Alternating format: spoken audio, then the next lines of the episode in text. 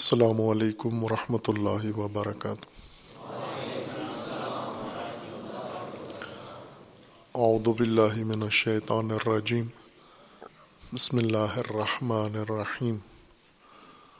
اللہم وفقنا لما تحب و ترضى واجعل عاقبت امورنا خیرا۔ ولا تکلنا الى انفسنا طرفت عین ابدا۔ رب ادخلنی مدخلا صدق و اخرجنی مخرج صدق. وج علی ملدن کا سلطان النصیرہ تمام جوانان عزیز، طلاب گرامی، کو اور اسی طرح آپ کے محرکین اور ذمہ داران، تحریک بیداری پروفیشنلز کے جامعہ عروت الوسقہ میں تشریف فرمائی، پر آپ کو خوش آمدید کہتے ہیں۔ اور یہ دعا کرتے ہیں اللہ تبارک و تعالیٰ کی بارگاہ سے کہ آپ کا یہ وقت، قیمتی وقت جو یہاں پر گزرے، انشاءاللہ آپ کی اپنی زندگی کے لیے، آپ کی قوم و ملت کے لیے اور آپ کے دین و آئین کے لیے مفید وقت ہو انشاءاللہ۔ اور اللہ تبارک و تعالیٰ آپ کو اس کارگاہ کے دوران بھی اور ہمیشہ صحت و سلامتی عطا فرمائے۔ آپ الحمد للہ بانشات ہیں صحت مند ہیں۔ میں اس طرح بحال نہیں ہوں جو آپ کے سامنے، آپ کی شان کے مطابق گفتگو کر سکوں۔ بہت ہی اہم موضوعات ہیں جن کے بارے میں ہمیں سوچنا چاہیے، غور و فکر کرنا چاہیے اور پھر فیصلہ کرنا چاہیے اور اقدام کرنا چاہیے۔ بہت کچھ موجود ہے، آپس میں گفتگو کرنے کے حوالے سے ہوتی بھی رہی ہے۔ لیکن اس طرح کی ترکیب اور اس طرح کی جمعیت کے سامنے زیادہ اہتمام کے ساتھ باس کی ضرورت ہے۔ چونکہ آپ کے اندر جو دو خصوصیات ہیں یا تین، وہ بہت نمایاں ہیں۔ ایک، آپ جوان ہیں اور اللہ تبارک و تعالیٰ نے عمر کا یہ پربرکت حصہ آپ کو عنایت کیا ہوا ہے۔ اور دوسرا یہ ہے کہ آپ مشغول ہیں تحصیل علم میں، یونیورسٹیوں میں، دانشگاہوں میں، کالجز میں، تعلیمی اداروں میں۔ اور تیسری بڑی خصوصیت آپ کی یہ ہے کہ پاکستان کی جوان اور زیر تعلیم نفری میں سے آپ جو امتیاز رکھتے ہیں، وہ یہ ہے کہ آپ دینی شعور بھی رکھتے ہیں اور دینی رغبت اور رجحان اللہ تبارک و تعالیٰ نے آپ کے دل میں ڈالا ہے۔ رسول اللہ صلی اللہ علیہ وآلہ وسلم اور اہل البیت علیہ السلام سے مروی متعدد روایات ہیں، جن کا مضمون یہ ہے کہ اللہ جب کسی بندے کو پسند کرتا ہے، محبت کے لیے چن لیتا ہے، تو اس کی علامت اس کے دل میں ظاہر کرتا ہے۔ ازا احب اللہ آبدا جب خدا کسی بندے کو پسند کر لیتا ہے، چن لیتا ہے، اپنا محبوب بنا لیتا ہے، تو فقہ فی دین اسے دین کی سوجھ بوجھ عطا کر دیتا ہے، دین کی فہم عطا کر دیتا ہے۔ تفقہ دین اور رغبت دین اس جوان کے دل میں خدا پیدا کر دیتا ہے۔ یہ علامت ہے کہ اللہ تبارک و تعالیٰ کی محبت آپ کی طرف آ گئی ہے۔ اور اس کے بدلے میں خدا جب کسی کو سخت سزا دیتا ہے، رسوا کرتا ہے اور اسے اپنی خصوصی عنایت سے نکال دیتا ہے، عمومی ربوبیت میں رہنے دیتا ہے، لیکن خصوصی رحمت اس سے روک لیتا ہے اللہ تبارک و تعالیٰ اس وقت ہے جب اللہ کسی بندے کو اپنے حال پر چھوڑ دے۔ وہ جیسے جو کر رہا ہے کرنے دے اس کو۔ اس کو سمجھانے والا کوئی نہ ہو، اس کو بتانے والا کوئی نہ ہو۔ اس کی رہنمائی کرنے والا کوئی نہ ہو۔ اس کو روکنے ٹوکنے والا کوئی نہ ہو۔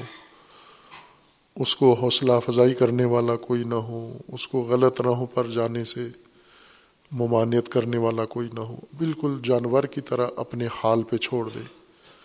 جیسے مرضی یہ کرے۔ نہج البلاغا میں امیر المومنین علیہ السلام کا یہ فرمانا ہے کہ دو بندے سب سے زیادہ ناپسندیدہ ہوتے ہیں اللہ کو۔ اب غزل خلائق اللہ صنفان یا رجولان دو بندے اللہ کے نزدیک سب سے زیادہ مبغوض اور منفور قابل نفرت ہوتے ہیں۔ ایک وہ شخص ہے کہ وکلا اللہ ہو الا نفس اللہ نے اس کو اس کے حوالے کر دیا، اس کو اپنے حال پہ چھوڑ دیا ہو۔ اس کا وکیل خود خدا نہ بنے، بلکہ اسے اپنے حال پر چھوڑ دے خدا۔ یہ ایک سب سے برا آدمی وہ ہے، جسے اللہ اپنے حال پر چھوڑ دے۔ اور یہ عنایت اللہ تبارک و تعالیٰ کی آپ کے شامل حال ہے اور آپ جیسے دیگر جوانان جن کے اوپر اللہ تبارک و تعالیٰ کا یہ خصوصی لطف ہے کہ اس جوانی میں دین کی رغبت اللہ نے آپ کے اندر پیدا کر دی ہے۔ ہم جس دنیا میں رہ رہے ہیں، جس زمانے میں زندگی گزار رہے ہیں، اس کی پہچان ضروری ہے۔ بیداری وہ بنیادی ہدف ہے، مقصد ہے انسان کا، جس سے باقی سارے معاملات سلجھتے ہیں۔ امام خمینی رحمۃ اللہ علیہ نے جو ایک اہم کام کیا ہے، باقی علماء سے ہٹ کر، وہ یہ ہے کہ اللہ کی طرف انسانیت کا اور مومنوں کا راستہ کھولا ہے اور اس راستے کی منزلیں بیان کی ہیں جوانوں کے لیے۔ اپنے طور پر، انفرادی طور پر بہت سارے لوگ ہیں جنہوں نے اللہ کے نزدیک، اللہ کی قرب کا سفر کیا ہے۔ بڑی بڑی شخصیات آپ ہمارے زمانے میں بھی موجود ہیں۔ اور جو گزشتہ دنیا سے چلے گئے ہیں، وہ بھی ایسے افراد ہیں موجود الحمد للہ علماء میں سے بھی ہیں اور باقی طبقات میں سے بھی ہیں، جنہوں نے اپنے آپ کو اللہ کی راہ پر ڈالا ہے اور اپنے آپ کو اللہ کی راہ میں قائم رکھا ہوا ہے۔ لیکن اپنے آپ کو کسی منزل تک، مقام تک، کامیابی تک پہنچا دینا یہ انسان کے لیے کوئی بڑا کام نہیں ہے۔ انسان کے لیے بڑا کام یہ ہے کہ اپنے ساتھ ساتھ باقی جو جمعیت ہے، باقی انسان ہیں، ان سب کو بھی اس راہ پر لائے، مائل کرے، آگاہ کرے اور اپنے ساتھ ان کو بھی بچائے۔ اس کی مثال یوں ہے کہ شیخ سعدی نے ایک مثال دی ہے بہت خوبصورت کہ خانقاہ یعنی صوفی لوگوں کا جو عبادت خانہ ہوتا ہے، جہاں وہ ذکر کرتے ہیں، ریاضت کرتے ہیں، چلے کاٹتے ہیں، دنیا سے دور ہو کے بالکل فقط اللہ کی بارگاہ میں خالص محض بیٹھ جاتے ہیں، باقی معاملات دنیا چھوڑ دیتے ہیں، تارے کے دنیا ہو جاتے ہیں۔ اس طرح کا ایک شخص جو چلے کاٹ رہا تھا اور پھر ظاہر ان میں کرامتیں ظاہر ہوتی ہیں، ان کے نفوس پاکیزہ ہو جاتے ہیں، ان کے نفوس معذب ہو جاتے ہیں، پھر ان کے اندر اور صلاحیتیں آ جاتی ہیں۔ اس طرح کا ایک شخص جو عبادتوں میں، ریاضتوں میں، چلوں میں مصروف تھا، وہ چھوڑ کے اپنا خانقاہ اور چلہ خانہ چھوڑ کے مدرسے میں آ کے داخل ہو گیا۔ یہ شیخ سعدی نے مثال دی ہے۔ اور جب وہ داخل ہوا تو لوگوں نے بہت تعجب کیا کہ یہ جو اہل طریقت ہیں، اہل تصوف ہیں، یہ جو اللہ کی طرف سیر و سلوک کا سفر کرتے ہیں، یہ تو مدرسے والوں سے بیزار ہوتے ہیں، کیونکہ مدرسے والوں کو یہ دنیا دار سمجھتے ہیں۔ اور خود تارک دنیا ہو کر اللہ کی بارگاہ میں جاتے ہیں، تو یہ کیوں خانقاہ چھوڑ کر مدرسے میں کیوں داخل ہو گیا؟ تو اس سے پوچھا، مدرسے والوں نے پوچھا کہ تو نے کیوں صاحب دلی بے مدرسے آمد ز خانقاہ ایک صاحب دل وہ خانقاہ چھوڑ کے مدرسے میں آ گیا۔ تو لوگوں نے سوال کیا کہ کیوں آئے ہو تم؟ وہاں تو زیادہ اخلاص کے ساتھ اور زیادہ اللہ کی قرب کا سفر ہوتا ہے۔ تو اس نے کہا کہ میں اس لیے آیا ہوں کہ میں نے یہ دیکھا ہے کہ میں ساری عمر چلے کاٹتا رہوں یا میرے جو مرشد ہیں، پیر ہیں، ان کے ساتھ رہوں اور آخر کار ان کا نتیجہ بھی نکل آئے اور اس نتیجے کے، اس عمل کے نتیجے میں ہمیں کوئی کرامت بھی مل جائے تو ہم نے زیادہ سے زیادہ اپنے آپ کو بچایا ہے۔ اور اپنے آپ کو بچا لینا طوفان میں، بہور میں، سیلاب میں، حادثوں میں، یہ کوئی بڑا کام نہیں مجھے نظر آیا۔ مجھے بڑا کام یہ نظر آیا ہے کہ جب پوری انسانیت مبتلا ہوتی ہے کسی مشکل میں، تو انسانیت کو بچانا، اپنی ذات کو بچانے سے زیادہ افضل کام ہے۔ تو مدرسے میں جو راستہ بتایا جاتا ہے وہ صرف اپنی ذات بچانے کا نہیں ہے، بلکہ پوری انسانیت بچانے کا راستہ ہے۔ تو اس لیے میں نے وہ خیر کا کام اچھا کام چھوڑا ہے اور اس کو ترجیح دی ہے۔ اور یہ بہت باریک نقطہ ہے کہ بعض اوقات انسان اپنی ذات کے لیے کچھ کرتا ہے۔ مادی کام، مانوی کام، دینی کام، اور بعض اوقات انسان اپنے ساتھ ساتھ اپنی قوم کے لیے، اپنے معاشرے کے لیے، اپنی موجودہ نسل کے لیے، آنے والی نسلوں کے لیے بھی ساتھ اہتمام کرتا ہے۔ اللہ جس کو چنتا ہے اپنی راہ کے لیے، منتخب کرتا ہے جن افراد کو، اور یہ قرآن میں سراحت ہے کہ اللہ تبارک و تعالیٰ انتخاب کرتا ہے۔ معصومین بھی اللہ کے منتخب لوگ ہوتے ہیں۔ اور غیر معصومین بھی جو اللہ کی راہ میں آتے ہیں، یہ اللہ کے منتخب لوگ ہوتے ہیں، برگزیدہ۔ اللہ ان کو چنتا ہے۔ یوں نہیں کہ فقط معصومین، نبی اور امام اللہ چنتا ہے، لیکن باقیوں کو خدا نہیں چنتا، بلکہ باقی کسی اور ضابطے کے تحت چنے جاتے ہیں، انہیں بھی اللہ چنتا ہے۔ بہت ساری آیات ہیں۔ قرآن کریم میں میں ایک آیا کریمہ آپ کی خدمت میں نمونے کے طور پر پیش کرتا ہوں کہ اللہ تبارک و تعالیٰ چنتا ہے ان کو۔ بہت ساری آیات ہیں، سورہ بقرہ میں ہیں۔ وہ آیا جس میں اللہ تبارک و تعالیٰ نے فرمایا کہ ہم نے ایک بنی اسرائیل کی ایک قوم کو نجات دینے کے لیے ہم نے تالوت کو چنا ہے۔ تالوت معصوم نہیں تھے، نہ نبی تھے، نہ امام تھے۔ ایک عام دیہاتی لڑکا چرواہا بھیڑ بکریاں چراتا تھا سارے گاؤں کی۔ لیکن تھا پاک پاکیزہ، بڑا مہذب۔ تو جب قوم کی نجات کا وقت آیا، قوم، یہی بنی اسرائیل قوم تھے، یہ بنی اسرائیل، یہ ایک دوسری قوم نے ان کا یہ چھین لیا تھا۔ جیسے آج یہود نے سہیونیوں نے فلسطین چھین لیا ہے۔ یہی کام ان کے ساتھ ہوا۔ جب ان کا دور تھا تو ان کو نکال کے ایک دوسری قوم نے اس پہ قبضہ کر لیا اور ان کے بچے، ان کی عورتیں، ان کی زمینیں، ان کی ساری چیزیں چھین لی ان سے۔ اور یہ بہت عرصہ، لمبا عرصہ گزر گیا کئی دہائیاں گزر گئیں اسی حالت میں۔ تو آخر کار یہ تنگ آئے مہاجر کیمپوں میں تو انہوں نے اپنے زمانے کے نبی کو آ کر یہ کہا، نبی موجود ہیں اللہ کی طرف سے۔ اپنے زمانے کے نبی سے آ کر کہا کہ ہمارے لیے کوئی رہبر اللہ سے طلب کریں، جو ہماری یعنی کمانڈر، جو ہمیں آزادی دلائے۔ تو نبی نے انہیں سمجھایا کہ تم آرام پسند لوگ ہو، لاپرواہ لوگ ہو، غیر ذمہ دار لوگ ہو۔ اللہ کسی کو رہبر کمانڈر تمہارا بنا دے گا اور پھر تم اس کی اطاعت نہیں کرو گے اور مزید گناہ کار ہو جاؤ گے۔ لیکن انہوں نے اصرار کیا کہ ہم تنگ آ چکے ہیں، ہمارے بیوی بچے ہم سے چھین لیے گئے ہیں، ہماری زمینیں، ہمارے گھر بار سب۔ تو ہم جہاد کریں گے۔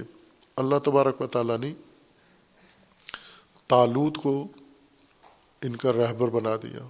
تالود ایک فقیر گرانے کا، عام دیہاتی چرواہا لڑکا۔ اسے کہا، یہ تمہارا رہبر ہے۔ تو انہوں نے انکار کر دیا کہ رہبر تو ہم بڑوں میں سے، اعلیٰ خاندانوں میں سے اور پیسے والے لوگوں میں سے اور بڑے سلسلوں میں سے ہونا چاہیے۔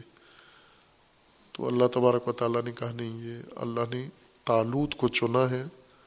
اللہ نے چنا ہے، نہ کہ تم نے ووٹیں کی ڈالی ہیں۔ تالوت کو اللہ نے تمہارے لیے چنا ہے۔ اب تالوت جو چنا ہے تو وہ نبی بھی نہیں تھے، امام بھی نہیں تھے۔ ایک جنگی کمانڈر تھے اور اس سے پہلے کوئی فوجی کا بھی نہیں تھے، چرواہے تھا، بھیڑ بکریاں چرانا۔ اور اللہ نے فرمایا کہ جو کام اس کے ذمے ہیں تالوت کے، اس کے لیے دو چیزیں شرط ایک بہادری شجاعت اور ایک علم و دانش و آگاہی۔ اور یہ دونوں ہم نے اس کو عطا کر دی ہیں۔ جن لوگوں نے یہ تجاویز دی تھی دعا نبی سے منگوائی تھی، انہوں نے انکار کر دیا کہ ہم اسے رہبر نہیں مانتے۔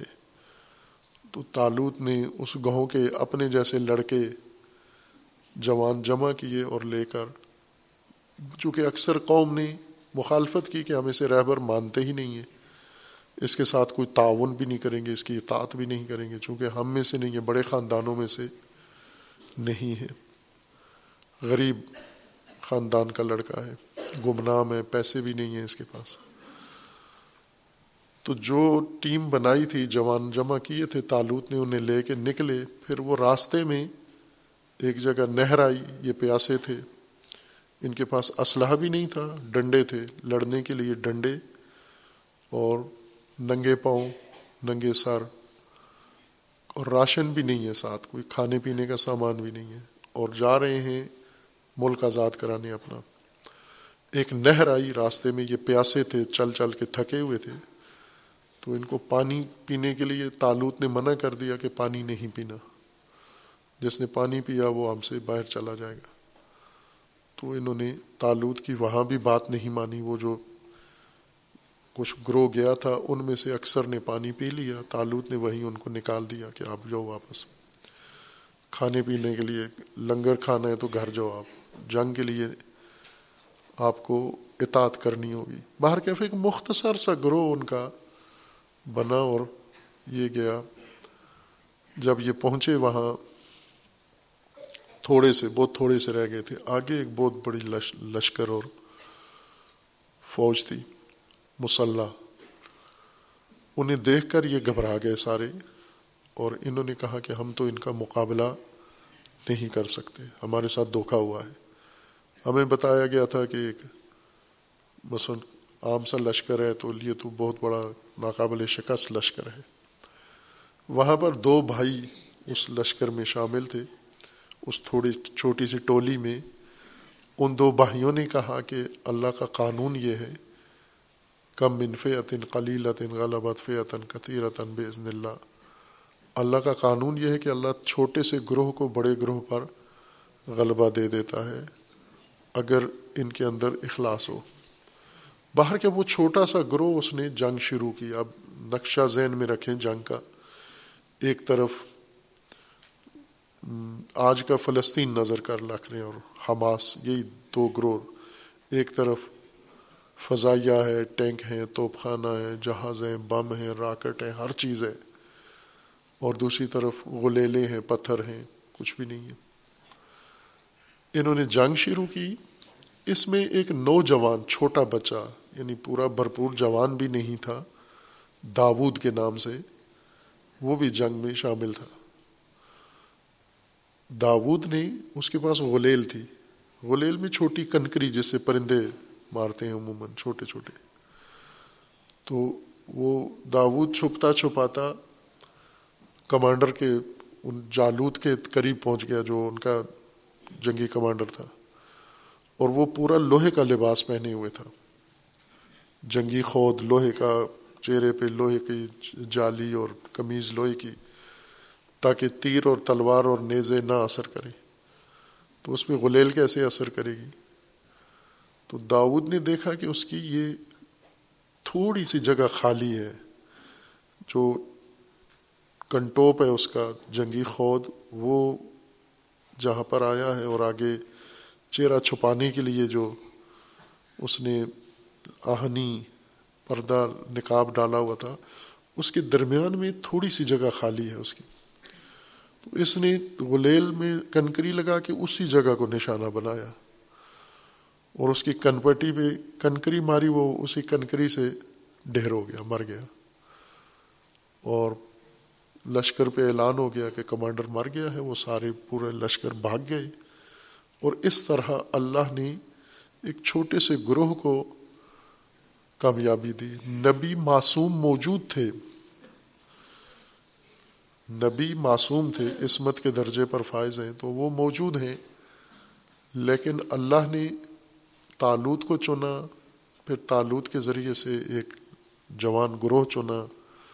اس گروہ نے جا کے کئی دہائیوں سے اسیر قوم کو نجات دلا دی، ملک بھی آزاد کرا لیا، قوم بھی آزاد کرا لی، اپنی زمینیں بھی آزاد کرا لی، اپنی حیثیت بھی آزاد کرا لی۔ یہ ایک نمونہ ہے، سورہ بقرہ میں ہے یہ۔ دوسرا نمونہ اللہ تبارک و تعالیٰ نے سورہ معاہدہ میں ذکر کیا ہے۔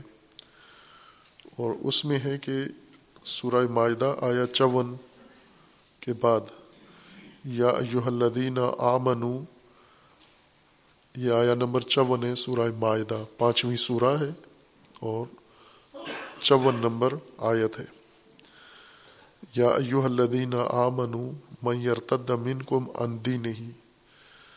اے مومنو، جو ایمان لائے ہو، آپ کی توجہ رہنی چاہیے کہ اگر آپ دین سے منہ مو موڑ گئے، دینی میدان سے آپ نکل گئے اپنی ترجیحات کے پیچھے چلے جائے اور اللہ کے دین کو چھوڑ دیا آپ نے، تو پھر کیا ہوگا؟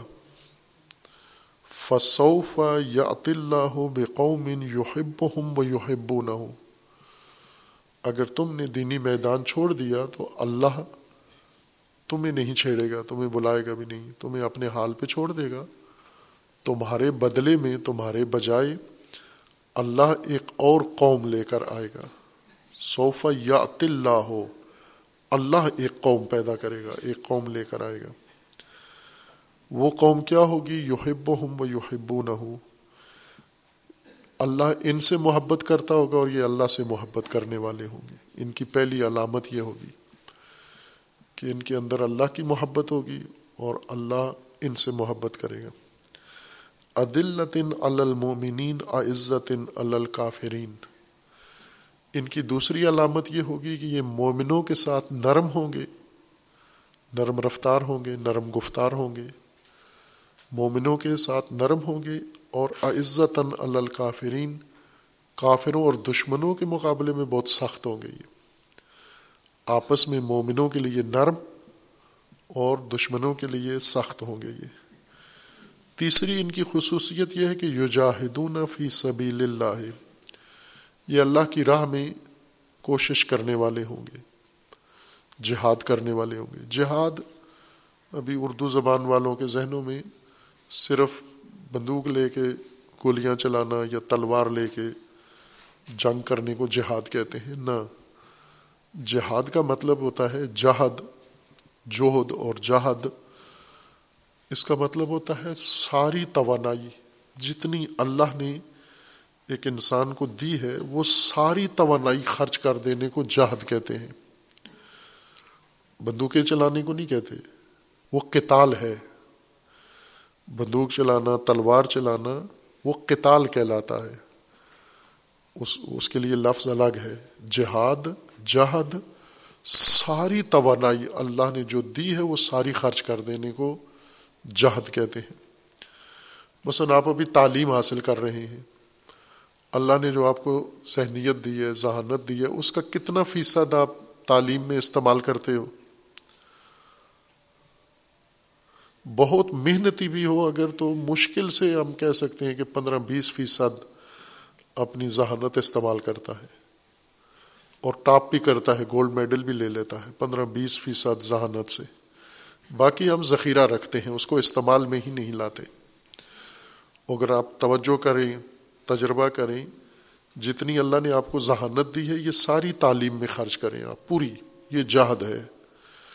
جتنی توانائی اللہ نے دی ہے، وہ ساری خرچ کریں، تعلیم میں پھر رزلٹ دیکھیں، نتیجہ دیکھیں۔ آپ کو اسی تعلیم میں کیا نتیجہ ملتا ہے؟ کوئی بھی کام زندگی کا کر رہے ہیں، اس کے لیے اللہ نے طاقت دی ہے۔ وہ ساری طاقت خرچ کرنا جہد کہلاتا ہے۔ دوسری خصوص تیسری خصوصیت ان کی یہ ہے کہ جو جاہد نفی سبیل اللہ، یہ اللہ کی راہ میں ساری توانائی خرچ کرتے ہیں۔ ہم نہیں کرتے، ساری توانائی خرچ نہیں کرتے۔ بہت کم خرچ کرتے ہیں۔ کنجوس ہیں اس بارے میں۔ اپنی طاقت، صلاحیتیں، توانائیاں استعمال کرنے میں بہت خصیص ہیں۔ کنجوس ہیں، بخیل ہیں۔ پوری توانائی خرچ نہیں کرتے ہم۔ پوری توانائی خرچ کریں تو پھر دنیا کا نقشہ بدل جائے، آپ کی زندگی بدل جائے گی۔ ہم زیادہ تر اپنی توانائیاں محفوظ رکھتے ہیں، بچاتے ہیں اور توانائی کا قانون یہ ہے کہ یہ بچانے سے محفوظ نہیں ہوتی، ضائع ہو جاتی ہے۔ استعمال کرنے سے بڑھتی ہے اور استعمال نہ کرنے سے کم ہو جاتی ہے۔ جسمانی توانائی ہو، ذہنی توانائی ہو کوئی بھی توانائی ہے، اس کو استعمال میں لائیں تو بڑھتی ہے۔ ان کی چوتھی خصوصیت اللہ نے یہ ذکر کی ہے، ولا یخافون لومت لا امن یہ جو قوم خدا لائے گا، کن کے بعد؟ وہ جو مرتد ہو گئے ہیں، جو دین کے میدان سے نکل گئے ہیں، لاپرواہ، غیر ذمہ دار، اور اپنی اپنی خواہشات، عیاشیوں کے پیچھے چلے گئے ہیں۔ انہیں اللہ نے چھوڑ دیا ہے۔ ان کے بدلے میں اللہ یہ قوم لایا ہے جس میں یہ چار خصوصیات ہیں۔ ایک یہ کہ یہ اللہ کو چاہتے ہیں، اللہ ان کو چاہتا ہے۔ دوسری یہ ہے کہ یہ مومنوں کے ساتھ نرم اور دشمنوں کے ساتھ سخت ہوتے ہیں۔ تیسری خصوصیت یہ ہے کہ یہ ساری توانائی اپنی جو اللہ نے دی ہے، اللہ کی راہ میں خرچ کرتے ہیں۔ اور چوتھی خصوصیت یہ ہے کہ یہ ملامتوں سے نہیں ڈرتے۔ لا یخافون لومتا لا امن ملامتیں لوگ کرتے ہیں۔ اللہ کی راہ میں اگر کوئی آئے تو لوگ ملامتیں شروع کر دیتے ہیں۔ اور آج تو یہ ملامتوں کو ٹیکنالوجی کا سہارا مل گیا ہے۔ تو ملامتیں ایک یلغار کی صورت میں شروع ہو جاتی ہیں۔ گھر کے اندر سے ملامتیں شروع ہوتی ہیں۔ دوست ملامتیں کرتے ہیں، ساتھی ملامتیں کرتے ہیں۔ اڑوس پڑوس کے لوگ ملامتیں کرتے ہیں۔ جو بھی آپ کو جان پہچان والا ہے وہ آپ کی ملامت شروع کر دیتا ہے۔ پھر اس کے بعد ان کی دیکھا دیکھی اجنبی بھی شروع کر دیتے ہیں جو جانتے نہیں اور سب سے سخت مرحلہ یہی ہوتا ہے ملامتوں کو برداشت کرنا۔ اکثر جو مرد میدان چھوڑ جاتے ہیں، دین کا میدان چھوڑ جاتے ہیں، زندگی کا میدان چھوڑ جاتے ہیں، قومی میدان چھوڑ جاتے ہیں وہ ملامتوں، جب ملامتیں شروع ہوتی ہیں، پھر پیچھے ہٹ جاتے ہیں۔ کئی لوگ ایسے ہیں، وہ مار پیٹ جھیل لیتے ہیں، گولیاں کھا لیتے ہیں، شہادت بھی آسان ہوتی ہے ان کے لیے، لیکن ملامت نہیں برداشت کر سکتے۔ یعنی لوگوں کی مذمتیں، لوگوں کی مخالفتیں، یہ ان سے تحمل نہیں ہوتا، اس لیے چھوڑ جاتے ہیں۔ اللہ نے فرمایا کہ یہ جو بندے میں لے کر آؤں گا، جب مرتد لوگ چھوڑ جائیں گے دین کا میدان، تو وہ جو میدان میں میں چن کے لاؤں گا بندے، یا اللہ ہو، اللہ جو بندے لائے گا، ان کی ایک چوتھی خصوصیت یہ ہے کہ یہ ملامتوں سے نہیں ڈریں گے۔ جتنی بھی ان کی ملامت کی جائے، ان کو پرواہ نہیں ہوگی۔ لا یخاف ہو خوف نہیں ہے ان کے اندر۔ ملامتوں کا خوف نہیں ہے۔ ذالک فضل اللہ یوتی ہی میشا یہ اللہ کا بہت بڑا فضل ہے، جسے خدا چاہتا ہے دے دیتا ہے۔ یہ کرامت ہر ایک کو نہیں دیتا خدا۔ اتنا توانا ہو، اتنا دلیر ہو، یہ خدا جسے چاہتا ہے اسے دیتا ہے۔ پھر اس کے بعد ہے، انما ولی کو ملا ہو و رسول ہو آیا پچپن میں۔ یہ پہلے ذکر کیا، یہ طبقہ جب مرتد لوگ دین چھوڑ جائیں گے پھر اللہ اور قوم پیدا کرے گا۔ وہ قوم ولایت کے لیے میدان میں آئے گی۔ چونکہ ولایت کے لیے جو قوم آمادہ ہے، اس کی یہ چار شرائطیں۔ ایک یہ کہ اللہ اس کو لے کر آئے اور اللہ کو چاہتے ہوں، اللہ ان کو چاہتا ہو دوسری خصوصیت یہ ہے کہ یہ مومنوں کے ساتھ نرم اور کافروں کے ساتھ شدید سخت ہوں گے۔ تیسری خصوصیت یہ ہے کہ یہ ساری توانائی اپنی جو اللہ نے دی ہے، اللہ کی راہ میں خرچ کریں گے، صرف کریں گے۔ اور چوتھی خصوصیت یہ ہے کہ کسی ملامت کی پرواہ نہیں کرتے۔ کوئی بھی کرے، اپنا کرے، دوسرا کرے غیر کرے، ملامتوں کی ان کو ذرا پرواہ نہیں ہے۔ یہ فضل ہے جو اللہ ان کو دیتا ہے۔ خوب یہ قوم ہے اور اس کے بعد پھر فوراً ہے کہ انما ولیوں کو ملا ہو و رسول ہو ولدین آمن الدین یقین صلاح و یوتون زکات و ہمراہ کے اون چون آیت میں اس قوم کا تذکرہ ہے، اس طبقے کا تذکرہ ہے، جسے اللہ چن کے میدان میں لاتا ہے۔ آیا پچپن میں ولایت آ گئی ہے کہ اگر یہ لوگ میدان میں آ جائیں تو انہیں خبر ہونی چاہیے کہ تمہارا ولی اللہ ہے۔ تمہارا ولی اللہ کا رسول ہے اور تمہارا ولی وہ ہے جو اقامہ نماز کرتا ہے اور رکو کی حالت میں زکوٰۃ دیتا ہے۔ وہ تمہارا ولی ہے۔ اور پھر اس کے بعد ہے وہ من یطول اللہ و رسول ولدین آمن فن حزب اللہ ہوم الغالبون۔ آیا چھپن میں ہے یہ۔ آیا چھپن میں ہے کہ جو اللہ کو اپنا ولی مان لے اور جو رسول کو اپنا ولی مان لے اور مومنوں میں سے ولدین آمنو، مومنوں میں سے اللہ نے جس کو حق ولایت دیا ہے، اسے بھی ولی مان لے۔ تین ولایتیں ہیں۔ ومن یتول اللہ جو اللہ کو ولی بنا لے، اپنا مان لے۔ وہ رسول ہو اللہ کے رسول کو اپنا ولی مان لے۔ ولدین آمنو، اور مومنوں میں سے جس کو اللہ نے ولایت دی ہے، اسے بھی اپنا ولی مان لے۔ فن حزب اللہ ہوم الغالبون۔ تو یہ گروہ جو اللہ نے چنا ہے، جب یہ ولایت کے پرچم میں آ جاتا ہے، تو یہ کیا بن جاتا ہے؟ حزب اللہ۔ اور حزب اللہ کا قانون یہ ہے کہ وہ ہمیشہ غالب ہے۔ فن حزب اللہ ہوم الغالبون حزب اللہ غالب ہے ہمیشہ۔ یہ قرآنی نقشہ ہے، یہ قرآنی دستور ہے ہمارے قرآن میں موجود ہے۔ شیعہ سنی جو قرآن پڑھتے ہیں، یہ اس کے اندر موجود ہے۔ خوب، اس تناظر میں اگر ہم دیکھیں تو اللہ چنتا ہے، انتخاب کرتا ہے۔ جس طرح رسول اللہ نے انتخاب کیے ہیں آئمہ اللہ نے انتخاب کیے ہیں امتیں بھی اللہ نے انتخاب کی ہیں۔ اور کچھ ایسے لوگ ہیں جنہیں نہیں کیا اللہ نے انتخاب، نہ رسالت کے لیے، نہ امامت کے لیے، اور نہ ہی برگزیدہ امت کے طور پر۔ وہ گروہ جو اللہ سے محبت کرتا ہے اور اللہ اس سے محبت کرتا ہے، اس میں بھی انہیں شامل نہیں کیا۔ یہ وہ لوگ ہیں جنہیں اللہ نے اپنے حال پہ چھوڑ دیا ہے۔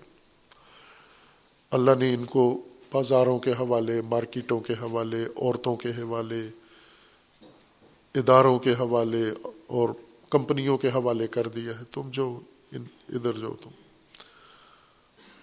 تمہارے اندر وہ گٹس نہیں ہے کہ تمہیں اللہ اپنے لیے چنے اور اپنے راہ کے لیے چنے۔ تم جو جانوروں کی طرح، جس طرح جانور ہیں، اللہ نے انہیں اپنے حال پہ چھوڑا ہوا ہے۔ کوئی کیا کر رہا ہے، کوئی کیا کر رہا ہے۔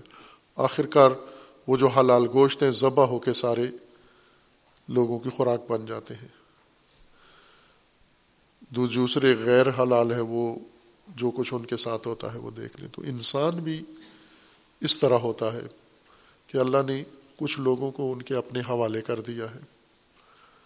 مارکیٹوں کے، بازاروں کے حوالے اور خواہشات کے حوالے اور کمپنیوں کے حوالے کر دیا۔ یہ آپ کے بندے ہیں۔ اور یہ ان کو محبت بھی کرتے ہیں، وہ ان سے محبت کرتے ہیں۔ یہ ان کے لیے ساری توانائیاں اپنی صرف کرتے ہیں۔ آپ مختلف کمپنیوں میں جو کام کرنے والے لوگ ہیں، دن رات کام کرتے ہیں۔ چوبیس گھنٹوں میں سے اٹھارہ گھنٹے ایک ایک جوان کام کرتا ہے کمپنیوں کے لیے۔ تو ساری توانائی لگا دیتا ہے۔ جب گھر آتا ہے تو اس میں رمق نہیں ہوتی۔ کھانا کھانے کی بھی نہیں ہوتی، آتے ہی بستر پہ پڑتا ہے، سو جاتا ہے وہ۔ اس میں ہمت ہی نہیں ہوتی اپنی بیوی بچوں کے ساتھ بات کرنے کی۔ ساری توانائی کمپنی نے نچوڑ لی ہے اس کی۔ کمپنیاں تو چل جاتی ہیں لیکن یہ خود بیچارہ کدھر صرف کرایا اللہ کی توانائی کو، کس کی راہ میں پیش کرایا۔ تو یہ ایک اعزاز ہے خدا ون تبارک و تعالیٰ کی طرف سے کہ اس دور میں جب یہ جو موجودہ نسل ہے انسانی، جس کا ہم حصہ ہیں یہ تاریخ بشریت میں سب سے زیادہ مظلوم نسل ہے، سب سے زیادہ بیچاری نسل ہے، سب سے زیادہ لاچار نسل یہ ہے۔ چونکہ اس نسل پر جتنی یلغار ہے، اتنی تاریخ بشریت میں کسی انسان کے ساتھ اتنا ظلم و ستم نہیں ہوا، جتنا اس نسل کے لیے ہو رہا ہے۔ اور زہر ہے کہ اللہ جب اس طرح کے حالات کسی نسل کو دیتا ہے تو اس کو توانائی بھی دیتا ہے ساتھ اس حالات میں جینے کے لیے۔ یوں نہیں ہے کہ اللہ نے ہمیں ایک ایسا زمانہ ہمارے لیے چنا جس میں ہر چیز فساد، زمین و آسمان کو بھر دیا ہے۔ فساد نے، زہر الفساد و فل بر والبحر بما کسبت عید الناس۔ فساد نے خشک و تر اور زمین و آسمان کو بھر دیا ہے۔ آج وہی زمانہ ہے اور اس میں ہمیں بھی پیدا کیا ہے۔ تو یوں تو نہیں کہ ہمیں فساد کے حوالے کر دیا ہے۔ ہمیں اللہ نے اپنی ولایت کے تحت رکھا ہے اور اپنے اولیاء کی ولایت کے تحت رکھا ہے۔ اور ولایت کا جو نظام بنایا ہے وہ ہمارے لیے قلعہ ہے، حصار ہے۔ جو قلعہ اللہ نے بنایا ہے، جہاں اپنے برگزیدوں کو اللہ نے محفوظ کرنا ہے اس قلعے کا نام یا اس قلعے کا نام ولایت ہے۔ روایت میں ہے، یہ رسول اللہ کی ولایت ہے، روایت ہے۔ ولایت و علی ابن ابی طالب، حدیث قدسی ہے۔ اللہ کا فرمانا ہے کہ ولایت و علی ابن ابی طالب حسنی۔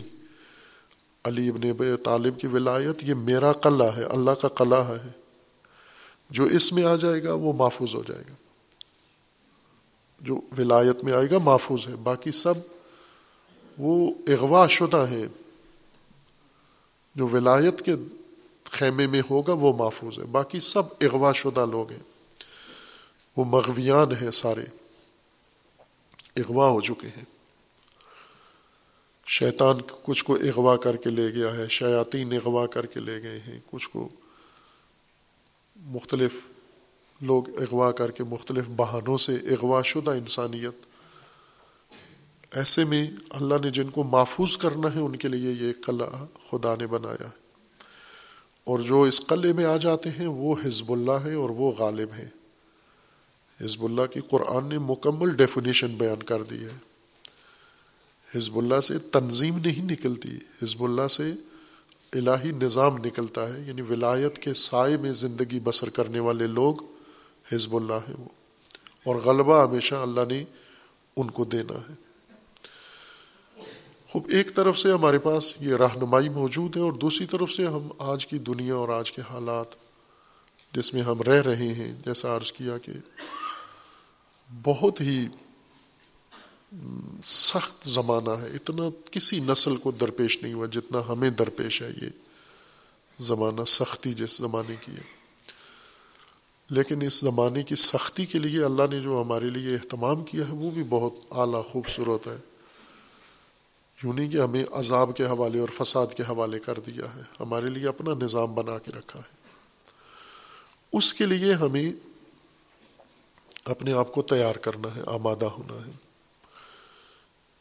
یہ زندگی اسی مقصد کے لیے ہے کہ اس کے لیے انسان زندگی کرے، جیے۔ لیکن ہم عملی طور پر دیکھیں تو آج بہت بڑا بحران درپیش ہے جس میں غرق ہیں، سارے ڈوبے ہوئے ہیں۔ غوطے کھا رہے ہیں بلکہ مر چکے ہیں۔ مثلاً یہی فلسطین اور غزہ کا جو موجودہ المیہ ہے، اس نے بتا دیا ہے کہ مر چکی ہے یہ آٹھ ارب آٹھ سو کروڑ انسان مرے ہوئے انسان ہیں۔ یہ لاشیں ہیں۔ یہ زندہ نہیں ہیں۔ ان میں احساس نہیں ہے، ان کے اندر شعور نہیں ہے۔ ان مرے مر مر مرے ہوئے کو جگانے کی ضرورت ہے۔ جب اور ایسا بار بار ہوتا ہے، تاریخ میں بھی ہوا ہے، نسل انسانی میں یہ کام ہوتا ہے۔ یہ موت چلتے پھرتے ہوئے، چرتے چگتے ہوئے جو موت آتی ہے انسان کو یعنی چل پھر بھی رہا ہے، چر چگ بھی رہا ہے اور مرا ہوا بھی ہے انسان۔ اس کی میں یاد ہے مجھے زمانہ جوانی میں ایک مثال میں نے دی تھی، پھر کئی دفعہ تکرار کی کہ آج کل تو یہ مردار جانور آپ کو نظر نہیں آتے، یہ فاسٹ فوڈ کمپنیوں نے یہ ایک سہولت آپ کو دی ہے کہ یہ گدے، بھینسیں، اونٹ مرے ہوئے یہ نہیں نظر آتے، کہیں بھی آپ نے نہیں دیکھے ہوں گے۔ ہمیں یاد ہے اپنے بچپن جوانی میں جگہ جگہ یہ روڈوں کے کنارے، شہروں کے اندر بھی کسی جگہ گدا مرا ہوا ہے، کسی جگہ بھینس مری ہوئی ہے، کسی جگہ گائے مری ہوئی ہے، کسی جگہ اونٹ مرا ہوا ہے، کسی جگہ کتا مرا ہوا ہے، نا، وہ سڑتے رہتے تھے اور بڑی بدبو ہوتی تھی، دیہاتوں میں بھی اور شہروں میں بھی۔ یہ مردار ہر جگہ، لیکن وہ گدے جو پرندے ہیں، بڑے بڑے، وہ اوپر گھوم کے ڈھونڈ کے پھر وہ لاشیں کھاتے تھے، ورنہ اتنے دن تک تو عذاب ہوتا تھا، اس راستے میں گزرنا نہیں جاتا تھا۔ آج کل صفائی ہے بالکل۔ چونکہ میک ڈونر اور کے ایف سی اور یہ سارے اور ان کی دیکھا دیکھی شنواری اور فلاں انہوں نے، لاہور والوں کے بارے میں تو ہے نا کہ لاہور والے جو گوشت کھاتے ہیں، تو مہینے میں ہر آدمی تقریباً ایک گدا پورا کھا چکا ہوتا ہے۔ کیونکہ لاہور کے کسائی تو نہیں پتہ کیا بیچ رہے ہیں۔ باقی پاکستان بھی ایسے ہی ہے، لیکن لاہور زیادہ بدنام ہو گیا ہے۔ یہ سارے مردار اٹھا کے لے جاتے ہیں۔ تو عبرت کے لیے جو ایک مثال دینی تھی، وہ آج کل ہمیں دیکھنے کو نہیں ملتی۔ ہمارے بچپن میں ملتی تھی، آپ کو نہیں ملتی۔ جب جانور مر جاتا ہے، تو اس کو پھینک دیتے ہیں۔ تو مرا ہوا جانور ہے، اب ظاہر سب پت جانتے ہیں کہ مر گیا ہے یہ۔ سوجنا شروع ہو جاتا ہے، پھولنا شروع ہو جاتا ہے، پھر اس کے بعد پھٹتا ہے وہ۔ اور پھٹ کے اس کے جسم میں کیڑے پڑ جاتے ہیں۔ کیڑے اور پوری لاش کیڑے ہی کیڑے ہوتے ہیں۔ لاکھوں کیڑے۔ اس جانور کی لاش پہ کیڑے اندر سے بنتے ہیں، باہر سے نہیں آتے۔ کیڑے چونٹیاں تو باہر سے آ کے کسی کو گھیر لیتی ہیں، کیڑے اندر سے پیدا ہوتے ہیں۔ اور یہ کیڑے بڑے سفید رنگت والے گورے چٹے ہوتے ہیں اور بڑے فعال ہوتے ہیں۔ وہ اس کی سارا خون بھی پی جاتے ہیں، گوشت بھی، اور سارا پورا وجود اس کا بالکل ہڈیاں رہ جاتی ہیں پیچھے اس کی۔ ڈھانچہ بنا کے خالی کر دیتے ہیں کیڑے۔ یہ منظر ہے کہ ایک مردار، اس مردار کے اندر یہ کیڑے کھا بھی رہے ہیں، پی بھی رہے ہیں اور بڑھ بھی رہے ہیں۔ یعنی آپ ایک دن جائیں، دیکھیں تو سو کیڑے ہوں گے، دوسرے دن گلے، گنے تو دس ہزار کیڑے ہوں گے۔ چوبیس گھنٹوں میں اتنی نسل پیدا کی، انہوں نے بچے پیدا کیے۔ اور چند دنوں میں دیکھیں تو وہاں گننے کے قابل نہیں ہے اتنی بے شمار کیڑے ہیں۔ ایک مردار کے اندر، ایک میت کے اندر یہ زندگی ہے، یہ حیات ہے۔ میت کے اندر، مردہ، مردار کے اندر اگر کوئی چیز کھا پی رہی ہے، چل پھر رہی ہے، بچے پیدا کر رہی ہے، تو یہ دلیل نہیں ہے کہ یہ زندہ ہے۔ کھانا پینا، تولید نسل کرنا، یہ مردار کے اندر بھی ہوتا ہے یہ۔ ایسا معاشرہ اس مردار کے اندر پڑے ہوئے کیڑوں کی طرح ہے۔ آج کے یہ آٹھ سو کروڑ یہ ان کیڑوں کی طرح ہیں جو مردار کے اندر ہے یہ معاشرہ انسانی مرا ہوا معاشرہ ہے۔ مر چکا ہے یہ۔ اس مردار کے اندر اتنے کیڑے ہیں یہ، جنہیں ہم انسان کہتے ہیں۔ یہ ہم کو تہمت نہیں لگا رہے۔ انہوں نے ثابت کیا ہے کہ یہ مردار کے جسم کے کیڑے ہیں بس۔ ان کے اندر کوئی انسانیت نہیں ہے۔ حیات کے آثار نہیں ہے ان کے اندر۔ اور یہ بار بار تکرار ہوا ہے، یہ ماجرا پہلے بھی ہوا، آج بھی ہوا ہے اور آئندہ بھی ہوتا رہے گا۔ جب اس قسم کی صورت حال ہو، تو وہاں پر کیا ہے؟ ہمیں دین کیا کہتا ہے؟ قرآن کیا کہتا ہے؟ نظام ولایت کیا کہتا ہے؟ یہاں پر انسان کیا زندگی بسر کرے؟ کیا ولایت کا معنی یہ ہے کہ آپ بھی روٹین میں دوسروں کی طرح ہو جاؤ؟ جس طرح دوسرے ایک روٹین ہے، صبح اٹھتے ہیں اپنے معمولات دن کے انجام دیتے ہیں، شام کو گھر آتے ہیں، سوتے ہیں اور پھر اسی طرح یہ سائیکل بن جاتا ہے، چلتا رہتا ہے اور پھر ایک دن مر جاتے ہیں۔ ولایت تو یہ نہیں کہتا کہ اس طرح زندگی گزارو، یہ تو کیڑوں والی زندگی ہے۔ آپ نے انسانوں والی زندگی گزارنی ہے۔ آپ نے مومنین والی زندگی گزارنی ہے۔ انبیاء جن معاشروں میں آئے تھے وہ اسی طرح کے تھے۔ رسول اللہ صلی اللہ علیہ وآلہ وسلم جس معاشرے میں آئے تو اسی طرح کی صورت حال کا شکار تھا جو آج ہے۔ اور کیا کیا رسول اللہ نے؟ سب سے پہلے رسول اللہ نے ان لوگوں کو بیدار کیا، آگاہ کیا، جگایا ان کو۔ ورنہ مری ہوئی قوم کو کچھ بھی کہیں نہیں پہنچا سکتے آپ۔ یہ مردار کے جسم میں جو کیڑے ہیں انہیں کہیں بھی نہیں پہنچا سکتے آپ۔ انہیں پہنچانے کے لیے جگانا پڑے گا انہیں۔ قرآن کریم نے جو لفظ استعمال کیا ہے بے ست کا، آپ سب نے سنا ہوا ہے اور پڑھا ہوا ہے قرآن کریم میں۔ رسول اللہ صلی اللہ علیہ وآلہ وسلم کو جب اللہ تبارک و تعالیٰ نے مبعوث فرمایا، تو یہی جملہ بیان فرمایا کہ باص اللہ ہو رسول اللہ صلی اللہ علیہ وسلم کو اللہ تبارک و تعالیٰ نے مبعوث فرمایا ہے۔ باسا بے آئین اور سی، سے، تے، جس کے تین نقطے ہوتے ہیں، اخت و تے۔ باسا عربی لفظ ہے۔ اس کا معنی ہوتا ہے اٹھانا۔ مرے ہوئے کو اٹھانا، سوئے ہوئے کو اٹھانا، لیٹے ہوئے کو اٹھانا، غافل کو اٹھانا، بے خبر کو اٹھانا، لا علم کو اٹھا کے آگاہ کرنا۔ اس کو باس کہتے ہیں۔ آپ اردو میں ایک لفظ استعمال کرتے ہیں نا کہ یہ کام جو آپ نے کیا ہے، اس کا باعث کیا ہے؟ یہ اردو میں لفظ استعمال کرتے ہیں نا کہ کیا باعث ہے اس کا؟ باعث یعنی سبب وجہ۔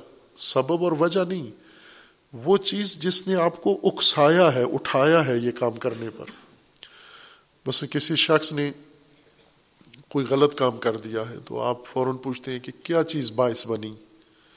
یعنی آپ کو کس نے اٹھایا؟ باس اٹھانے والے کو کہتے ہیں، باعث جو اٹھائے، اٹھانے والا۔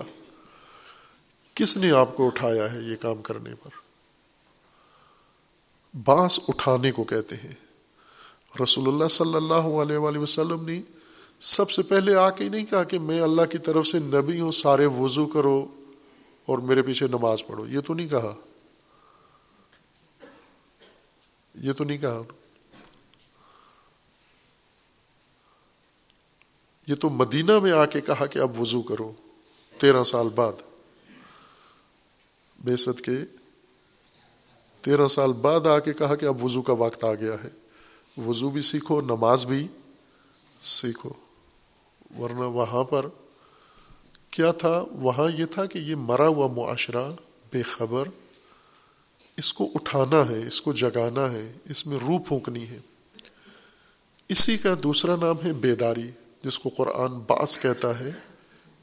اس کو ہم ترجمہ کریں اردو میں یا فارسی میں تو اس کا معنی ہوتا ہے بیدار کرنا۔ اللہ نے نبیوں کو اٹھایا، تیار کیا، بیدار کیا، سنوارا، بنایا۔ باس اٹھانے کو کہتے ہیں۔ اب کچھ آدمی ہیں نا جو ان کو اٹھانے کے لیے جذبات دینے پڑتے ہیں۔ جس کو ہم کہتے ہیں نا بھڑکانا کہ اس آدمی کو فلاں نے بھڑکایا ہے۔ بس ان کوئی آیا ہے آپ کے ساتھ آ کے آپ کے کمرے میں، آپ کے گھر میں، آپ دروازے پہ شور مچا رہا ہے۔ تو آپ کیا کہتے ہیں کہ مجھے پتا ہے اس کو کس نے بھڑکایا ہمارے خلاف۔ تو بھڑکانے کا مطلب یہ ہے کہ یہ اپنے گھر میں آرام سے بیٹھا ہوا تھا۔ کسی نے آ کر ہمارے بارے میں اس کو کوئی بات ایسی بتائی ہے تو اس جذبات میں آ گیا ہے بفر گیا ہے، غصہ آ گیا ہے، غضب میں آ گیا ہے، اب یہاں آ کے بول رہا ہے۔ تو بڑکانا اسی کو کہتے ہیں۔ تو رسول اللہ صلی اللہ علیہ وآلہ وسلم و دیگر انبیاء ہیں، اللہ تبارک و تعالیٰ نے ان مردار قوموں کو، مرے ہوئے لوگوں کو اٹھانے کے لیے پہلے نبیوں کو تیار کیا ہے اور بڑکایا ہے، خوب بڑکایا ہے، اٹھایا ہے۔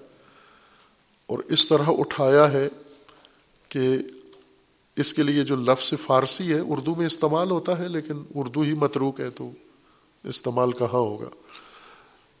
اس کے لیے جو لفظ استعمال ہوتا ہے، فارسی والا زیادہ خوبصورت ہے بڑکانے کے بجائے، بر انگیختگی، بر انگیختہ کرنا، بر انگیختہ یعنی بڑک جانا۔ کسی کو جیسے آگ ہے چنگاری ہے اس کو پھونکے مار کے شولہ بنا دینا۔ تو انگیختہ کیا ہے آپ نے اس کو۔ اٹھا دیا ہے۔ انسانوں کو انسان مرجھا جاتے ہیں، انسان مر جاتے ہیں، شعور مر جاتا ہے، احساسات مر جاتے ہیں، جذبات مر جاتے ہیں، معرفت مر جاتی ہے، عقل مر جاتی ہے، دل مر جاتا ہے۔ انسان کے اندر جو اللہ نے نظام بنایا، یہ مر جاتا ہے۔ اور اس فساد کی وجہ سے اور اس معمولات کی وجہ سے، روٹین کی وجہ سے انسان کے اندر ساری مر جاتی ہے ہر چیز جیسے نشیوں کے اندر آپ دیکھیں نا، کوئی چیز زندہ نہیں ہوتی۔ نشہ ہیروئن پیتا ہے اگر، یا نئے نشے، آئس وغیرہ، تو اس کے اندر ساری چیزیں مری ہوئی ہوتی ہیں۔ ایک ڈھانچہ ہے، اندر نہ جذبہ ہے، نہ احساس ہے، نہ غیرت ہے، نہ حمیت ہے، کچھ بھی نہیں ہے اندر۔ مر جاتا ہے انسان کے اندر۔ اس مری ہوئی کائنات کو اٹھانے کو باس کہتے ہیں، اٹھانا، اکسانا، اسی کو بیداری کہتے ہیں۔ جب تک لوگ بیدار نہیں ہوتے، نہ اپنے لیے، نہ اللہ کی راہ کے لیے، نہ کسی میدان میں کچھ کرنے کے قابل نہیں ہے آج یہ آٹھ سو کروڑ انسانیت مٹھی بار یہودیوں اور سینیوں کے سامنے آجز ہیں۔ یہ سب سے بڑی تحقیر ہے انسانیت کی۔ اتنے حقیر اور پست کبھی نہیں ہوئے تھے۔ کس چیز نے یہاں پہنچایا ہے ان کو؟ ان کے دل مر چکے ہیں، ان کے نفوس مر چکے ہیں، ان میں احساس مر چکا ہے۔ ان میں شعور مر چکا ہے، انسانیت مر گئی ہے، قدریں مر گئی ہیں ان کے اندر۔ اس لیے یہ بیدار کرنا ضروری ہے۔ جس کے اندر یہ احساس زندہ ہے، روایات میں ہے کہ وہ اللہ کا شکر ادا کرے۔ یعنی جیسے منکرات سے نفرت ہے دل میں، تو یہ سجدہ شکر کرے کہ ابھی اس کا دل مرا نہیں ہے، زندہ ہے دل اس کا۔ شکر کا مقام ہے کہ میں نے ایک منکر دیکھا، مجھے پسند نہیں آیا۔ تو یہ شکر کا مقام ہے کہ مرے نہیں ہو ابھی۔ وہ انسان جس نے منکرات دیکھا ہے، ہنس کے، تبسم کر کے یا لاپرواہ ہو کے گزر گیا ہے، یہ مردار انسان ہے۔ زندہ انسان کی علامت یہ ہے کہ اس کے اندر یہ عکس العمل پیدا ہو۔ بیداری اولین قدم ہے۔ وہ جو لوگ انفرادی طور پر کرتے تھے، مثلاً اللہ کی طرف سفر کرنا ہے تو علماء کے پاس لوگ آتے کہ کہاں سے شروع کریں، تو سیر و سلوک میں، قرب الہی کے سفر قربی میں پہلی منزل علماء بتاتے تھے یکزا بیداری۔ پہلی منزل بیداری ہے کہ بیدار ہو۔ پھر بیدار ہونے کے بعد ایک ایک مرتبہ بتاتے تھے۔ ابھی کچھ نے سات منزلیں بتائی ہیں۔ بیدار ہونے کے بعد سات مرحلے طے کرنے ہیں۔ بعض نے اس کو ذرا ڈیٹیل میں بتایا، سو منزلیں بتائی ہیں کہ بیدار ہونے کے بعد سو منزلیں طے کرنی ہیں۔ ہم وہ سات منزلیں ذہن میں رکھیں کہ آدمی اللہ کے قریب ہونے کے لیے پہلے بیدار ہو، پھر یہ سات منزلیں طے کرے گا، جس کو ہافت شہر عشق علماء کہتے ہیں۔ ملا رومی کے بقول کے ہافت شہر عشق را اتار گشت ماں ہنوز اندر خمیں یہ کوچیں۔ عشق اتار فرید الدین اتار، وہ عشق کے ساتوں شہر طے کر گیا۔ اور ہم ملا رومی کہتے اور ہم ابھی پہلے منزل کے پہلے کوچے کے پہلے موڑ میں پھنسے ہوئے ہیں یہاں پر۔ وہ عشق کی ساتوں وادیاں طے کر گیا۔ عشق کی ساتوں وادیاں طے کیے ہوئے۔ اب ملا رومی نے اتار کی مثال دی ہے، لیکن اتار سے زیادہ خوبصورت مثال ہمارے پاس امام حسین علیہ السلام کی مثال ہے، کربلا کی مثال ہے۔ وہ ہفت شہر عشق کو وہ لوگ طے کر گئے تھے۔ ہفت شہر عشق را شہدائے کربلا کرد وہ طے کر گئے۔ ہم کہاں ہیں؟ ان عاشقوں کی وادی میں ہم کہاں ہیں؟ ماں ہنوز اندر خمیں یہ کوچے ہم ابھی پہلے شہر کے پہلے کوچے کے پہلے موڑ پہ پھنسے ہوئے ہیں۔ اور وہ عشق کی ساتوں وادیاں طے کر گئی امام خمینی نے یہ بتایا لوگوں کو کہ انفرادی سفر اللہ کی طرف اس کے لیے بھی بیداری یکزا چاہیے اور اجتماعی سفر کے لیے امت کو بھی یکزا چاہیے۔ امت جب تک بیدار نہ ہو، امت نہ کہیں پہنچ سکتی ہے، نہ کہیں پہنچا سکتی ہے، بلکہ امت نوالا بن جاتی ہے بھیڑیوں کا، شیطانوں کا، جو غافل امت ہے۔ غافل امت ہمیشہ لقمہ ہے، شیاطین کا لقمہ ہے۔ آپ تین سطح پر، تین درجوں پر جائزہ لیں، اپنا جائزہ لیں۔ اور یہ کام کریں حتمن خود سوچیں خود سوچیں۔ دوسروں کی سوچ رہنمائی کے لیے ضرور مد نظر رکھیں، لیکن خود سوچیں، اپنے ذہن سے سوچیں۔ دوسرا، سوچنے کے بعد اپنی زندگی کے فیصلے خود کریں آپ۔ دوسروں کے فیصلے آپ کو اتنا فائدہ نہیں پہنچائیں گے۔ خود سوچ، اللہ نے ہر ایک کو سوچ دی ہے۔ مثلاً ایک بات جو آپ کے ذہنوں میں بٹھا دی گئی ہے اور راسخ ہے اور جمی ہوئی ہے، اور مجھے یقین ہے کہ یہ جو برف کی طرح جمی ہوئی باتیں ہمارے ذہن میں، یہ پگھلانے کے لیے کتنا عرصہ چاہیے تاکہ ایک جوان کے ذہن سے یہ برفیں پگھلیں۔ مثلاً ہمیں یہ کہا گیا نا کہ جو کچھ بھی ہم کرتے ہیں، پہلے دیکھیں کہ پہلے والے بزرگ، پہلے والے گزشتہ والے کیا کر گئے ہیں۔ ہم نے بھی وہی کرنا ہے۔ یہ تو کسی نے نہیں کہا۔ عموماً آپ سنتے ہیں۔ اگر آپ کوئی بات کریں تو آپ کو اپنے گھر سے کیا جواب دیتا ہے؟ یہ تو پہلے کسی نے نہیں کہا۔ آتمن پہلے کوئی کہے۔ بہت سارے کام ہے پہلوں نے نہیں کیے، بعد والوں نے کیے ہیں۔ تو یہ بعد والوں نے جو کیے ہیں، پہلوں کو ذہن میں نہیں آئے تو بعد والے سارے غلط لوگ ہیں۔ ترقی اسی سے ہوتی ہے کہ وہ کام جو پہلے والے نہیں کر سکے، وہ بعد والے کریں اسی سے ہوتی ہے نا ترقی ہوتی ہے۔ یہ کمپیوٹر پہلے والے نہیں بنا سکے ہمارے آبا و اجداد، بعد والوں نے بنایا۔ تو ہم کیا کہیں، موبائل ان سے نہیں بن سکا۔ ان کی توجہ ہی نہیں تھی کہ موبائل ٹیکنالوجی، آئی ٹی بھی کوئی ہے اور الیکٹرانک دنیا بھی ہے۔ نہیں تھے متوجہ اس طرف۔ بعد والوں نے بنا لیا۔ اب ہم کیا کریں موبائل کو؟ پھینک دیں۔ چونکہ پہلے والوں نے یہ کام نہیں کیا۔ یعنی پہلے والوں کی ہر چیز ٹھیک ہے، بعد والوں کی ہر چیز غلط ہے۔ یہ نکالیں ذہن سے آپ۔ پہلے والوں نے اپنے زمانے کے لیے جو کیا، ٹھیک کیا۔ ہمارے لیے جو کچھ انہوں نے کیا، وہ کافی نہیں ہے۔ ہم ہمیں اپنے کام خود کرنے ہوں گے۔ اور دلیل اس کی یہ ہے کہ اللہ نے آپ سب کو ذہن دیا ہے نا۔ سب کو دیا یا نہیں دیا؟ اگر آپ نے اپنے ذہن سے کام نہیں لینا، پہلے والوں نے نے جو کہا ہے وہ ماننا ہے، تو پھر ایک سوال ہے کہ یہ اللہ نے یہ میٹر میرا کیوں لگایا ہے؟ جب مجھے اجازت ہی نہیں ہے اس اس کو استعمال کرنے کی، میں نہ سوچوں اس سے، میں غور نہ کروں، میں فکر نہ کروں، میں اس کے بارے میں جائزہ نہ لوں، تو یہ کیوں بوجھ بنایا ہے میرے لیے؟ جو فرد فرد کو مثلا آپ کے والد کو بھی اللہ نے عقل دی آپ کو بھی دی ہے۔ خوب، سوال یہ ہے کہ اگر میں نے والد کی عقل پر ہی چلنا تھا تو مجھے کیوں دی ہے؟ اسی کو دیتے، بس۔ بچت بھی ہوتی۔ اور معاملہ بھی خراب نہیں ہونا تھا۔ چونکہ میرا اپنا ذہن ہے، اس کا اپنا ذہن ہے، وہ کچھ اور سوچتے ہیں، میں کچھ اور سوچتا ہوں، روزانہ گڑبڑ ہو جاتی ہے۔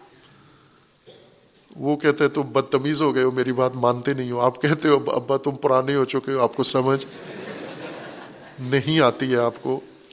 تو یہ کشمکش کیوں ہے؟ اگر یہ معاملہ حل ہو سکتا تھا کہ صرف باپ کو عقل دے، اولاد میں سے کسی کو بھی عقل نہ دے۔ جب اللہ نے سب کو عقل دی ہے، تو اس کا مطلب ہے کہ دوسرے کی عقل آپ کے لیے کافی نہیں، آپ کو اپنی عقل سے کام لینا ہے۔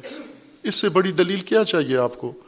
کہ ہمیں اپنی عقل سے کام لینا ہے۔ جیسے آپ کو اللہ نے آنکھیں دی، باپ کو بھی آنکھیں دی۔ اب باپ یہ کہے کہ میں دیکھ رہا ہوں نا، تو کیوں آنکھیں کھول کے دیکھتا ہے؟ تو بدتمیز ہو گیا، والد کی موجودگی میں تو بھی دیکھ رہا ہے۔ تو جو مجھے آنکھیں دی ہیں تو دیکھنے کے لیے دی ہیں نہیں۔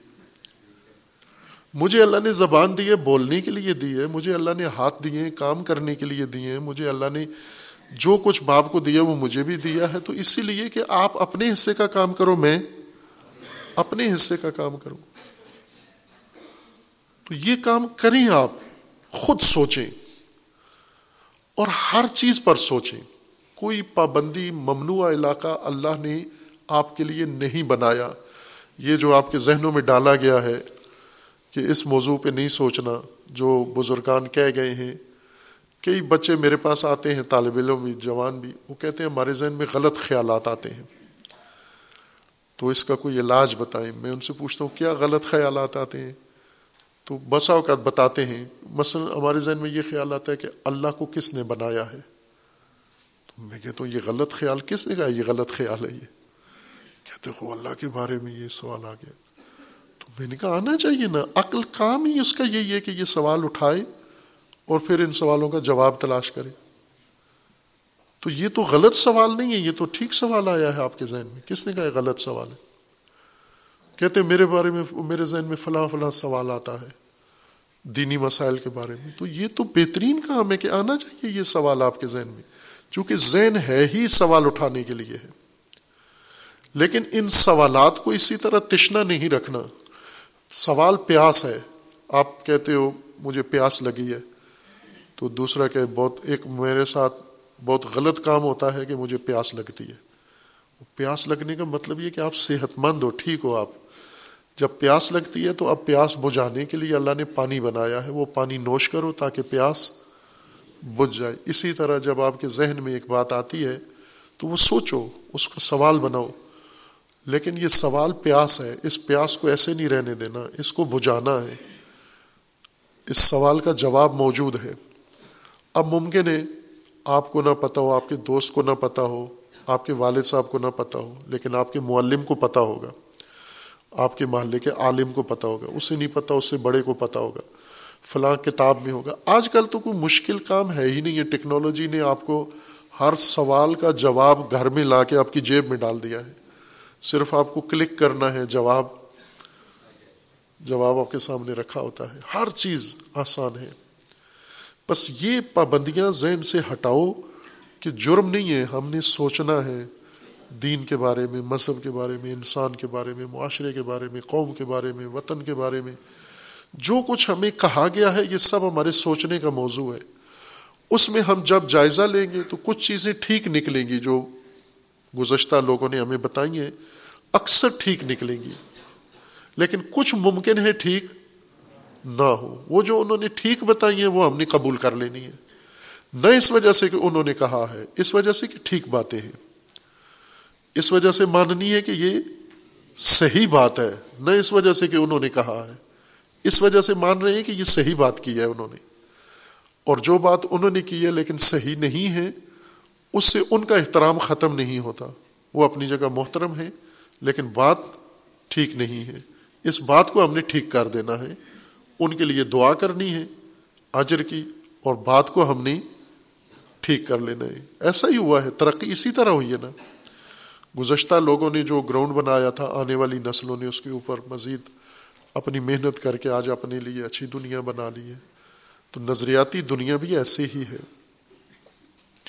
آپ تین سطح پر سوچیں، خود سوچیں، اپنے مشاہدے سوچیں۔ میں گزشتہ جمعے کے کچھ خطبات میں مسلسل یہ توجہ دلائی ہے، لیکن ظاہر ہے اس دھند میں توجہ بہت مشکل سے آتی ہے، خصوصاً پاکستانیوں کی۔ توجہ چھٹی پہ گئی ہوئی ہے کہ ہمیں اپنے اوپر اعتماد نہیں ہے۔ خود اعتمادی نہیں ہے ہمارے اندر۔ ہمارے جوانوں میں نہیں ہے خود اعتمادی۔ قدم قدم پہ نظر آتا ہے کہ خود اعتمادی کا فقدان ہے۔ باصلاحیت ہے، لیکن اپنی صلاحیتوں پر اعتماد نہیں ہے۔ اس کی وجہ دوسروں پر اعتماد زیادہ کرتے ہیں۔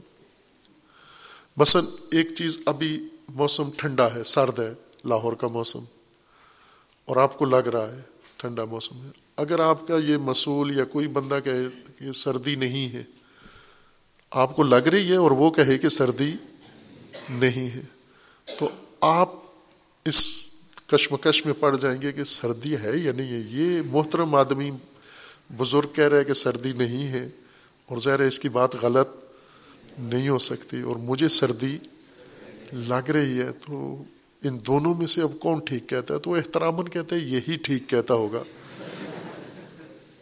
یہ جو مجھے لگ رہی ہے یہ شاید غلط ہے یہ۔ تو اپنے احساس کو جٹلا دیتے ہیں ہم۔ اپنے مشاہدے کو جٹلا دیتے ہیں ہم۔ اکثر ہم اپنے آپ کو جٹلاتے ہیں، اپنی تکزیب کرتے ہیں۔ کہ مجھے یہ نظر آ رہا ہے، لوگ کچھ اور کہہ رہے ہیں۔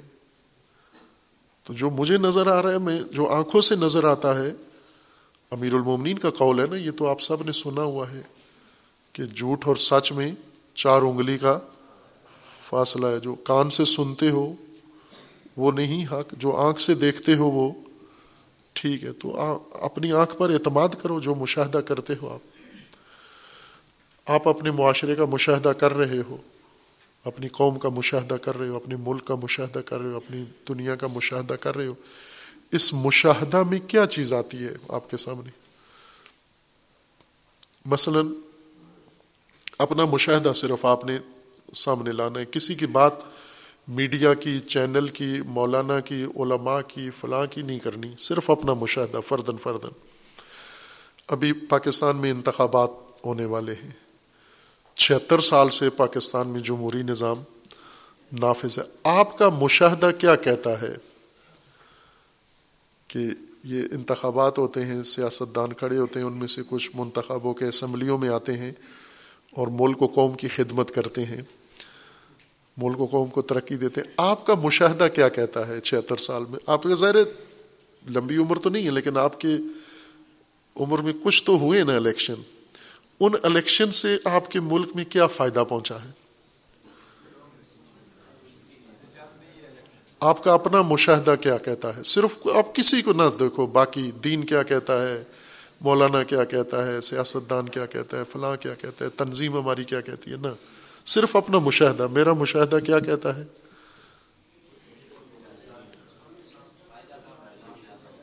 فائدہ نہیں ہے کوئی کوئی فائدہ نہیں بلکہ نقصان ہے۔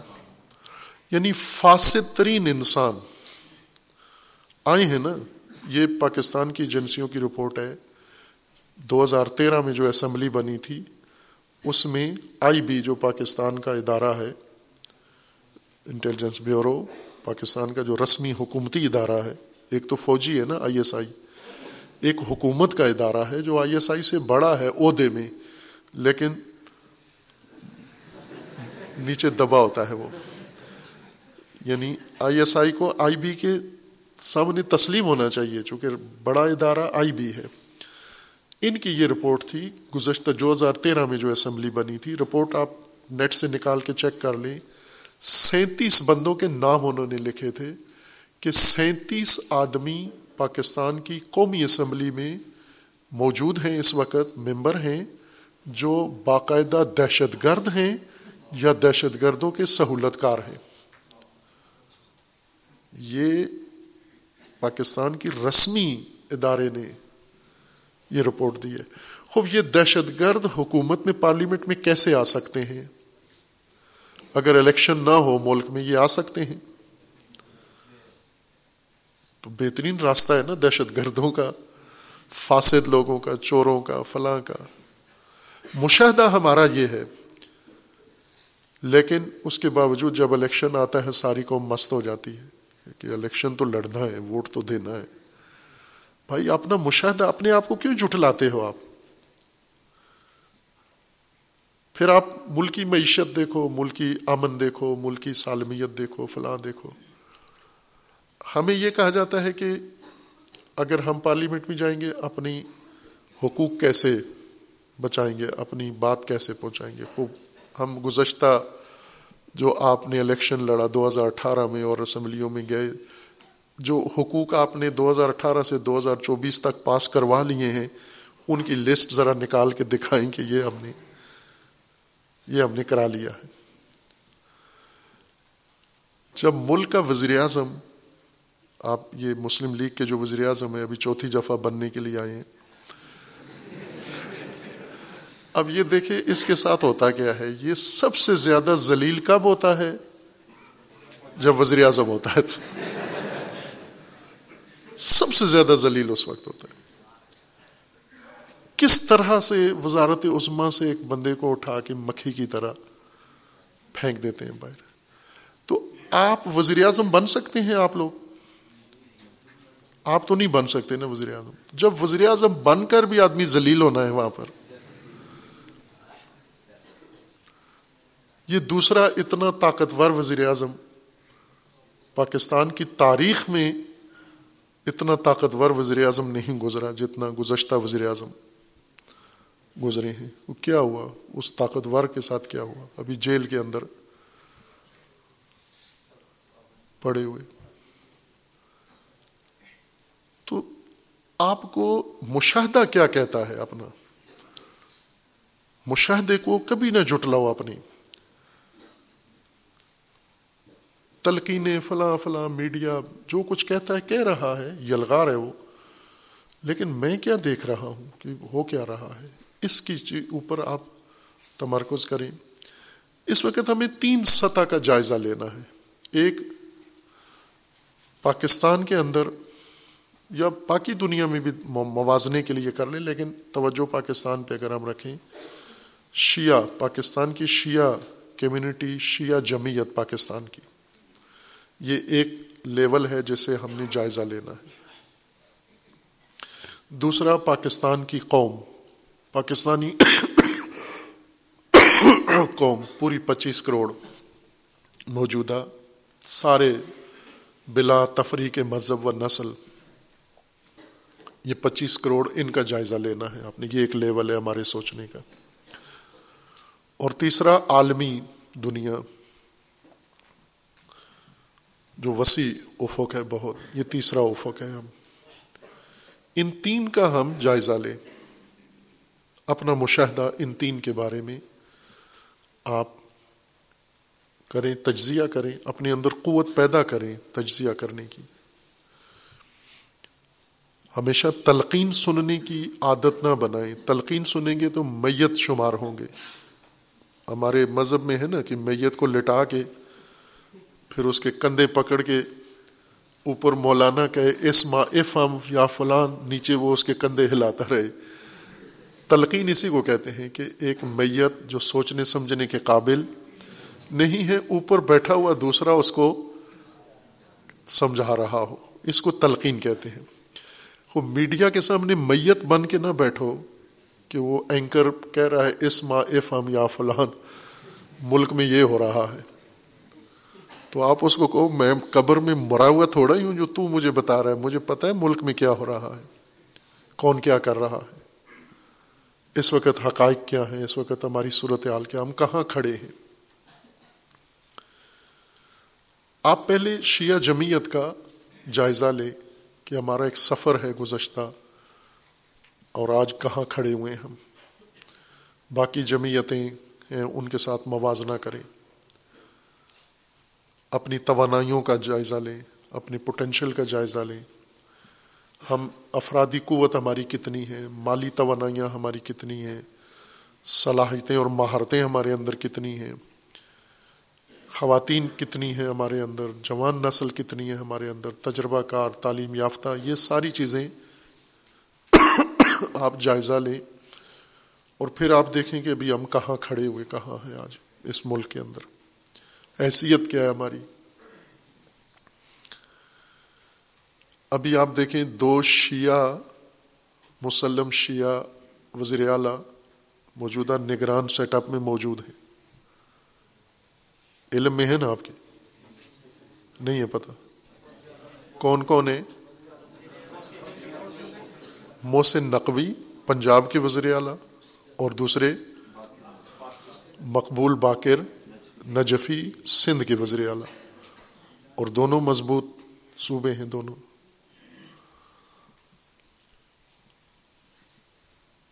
خوب، یہ موجود ہے نا اس وقت۔ اور کھلے شیعہ ہیں، کوئی چھپے ہوئے شیعہ نہیں ہیں، دونوں بڑے اوپن شیعہ ہیں۔ لیکن اس وقت یہ دونوں تشیعوں کی طاقت شمار ہوتے ہیں۔ ان سے تشیع مضبوط ہوا ہے پاکستان میں۔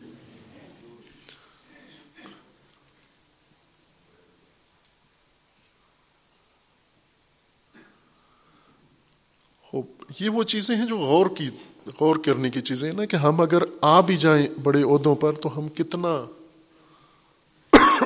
کیا ادا کر سکتے ہیں؟ اچھا کام کر رہے ہیں دونوں اتفاق چار وزیر اعلیٰ ہیں، چار میں سے انہی دو کی کارکردگی سب سے اچھی ہے۔ محسن نقوی تو، وہ تو خود ایک مثال بن گئے ہیں۔ شہباز شریف کو بھی کراس کر گئے ہیں آگے۔ وہ ہفتے میں پل بناتے تھے، یہ روزانہ ایک پل بناتے ہیں۔ اسی طرح جسٹس ریٹائرڈ صاحب ہیں، وہ بھی بہت اچھی کارکردگی دکھا رہے ہیں۔ اتفاقاً دونوں چاروں صوبوں کی بنسبت دیکھیں تو یہ دونوں ٹاپ پر ہیں۔ اور منتخب حکومتوں کی کارکردگی کے لحاظ سے دیکھیں تو بھی یہ دونوں سب سے آگے ہیں۔ لیکن اس کے باوجود بھی یہ ملک کے لیے خدمات انجام دے رہے ہیں، صوبے کے لیے، سب کے لیے، عمومی۔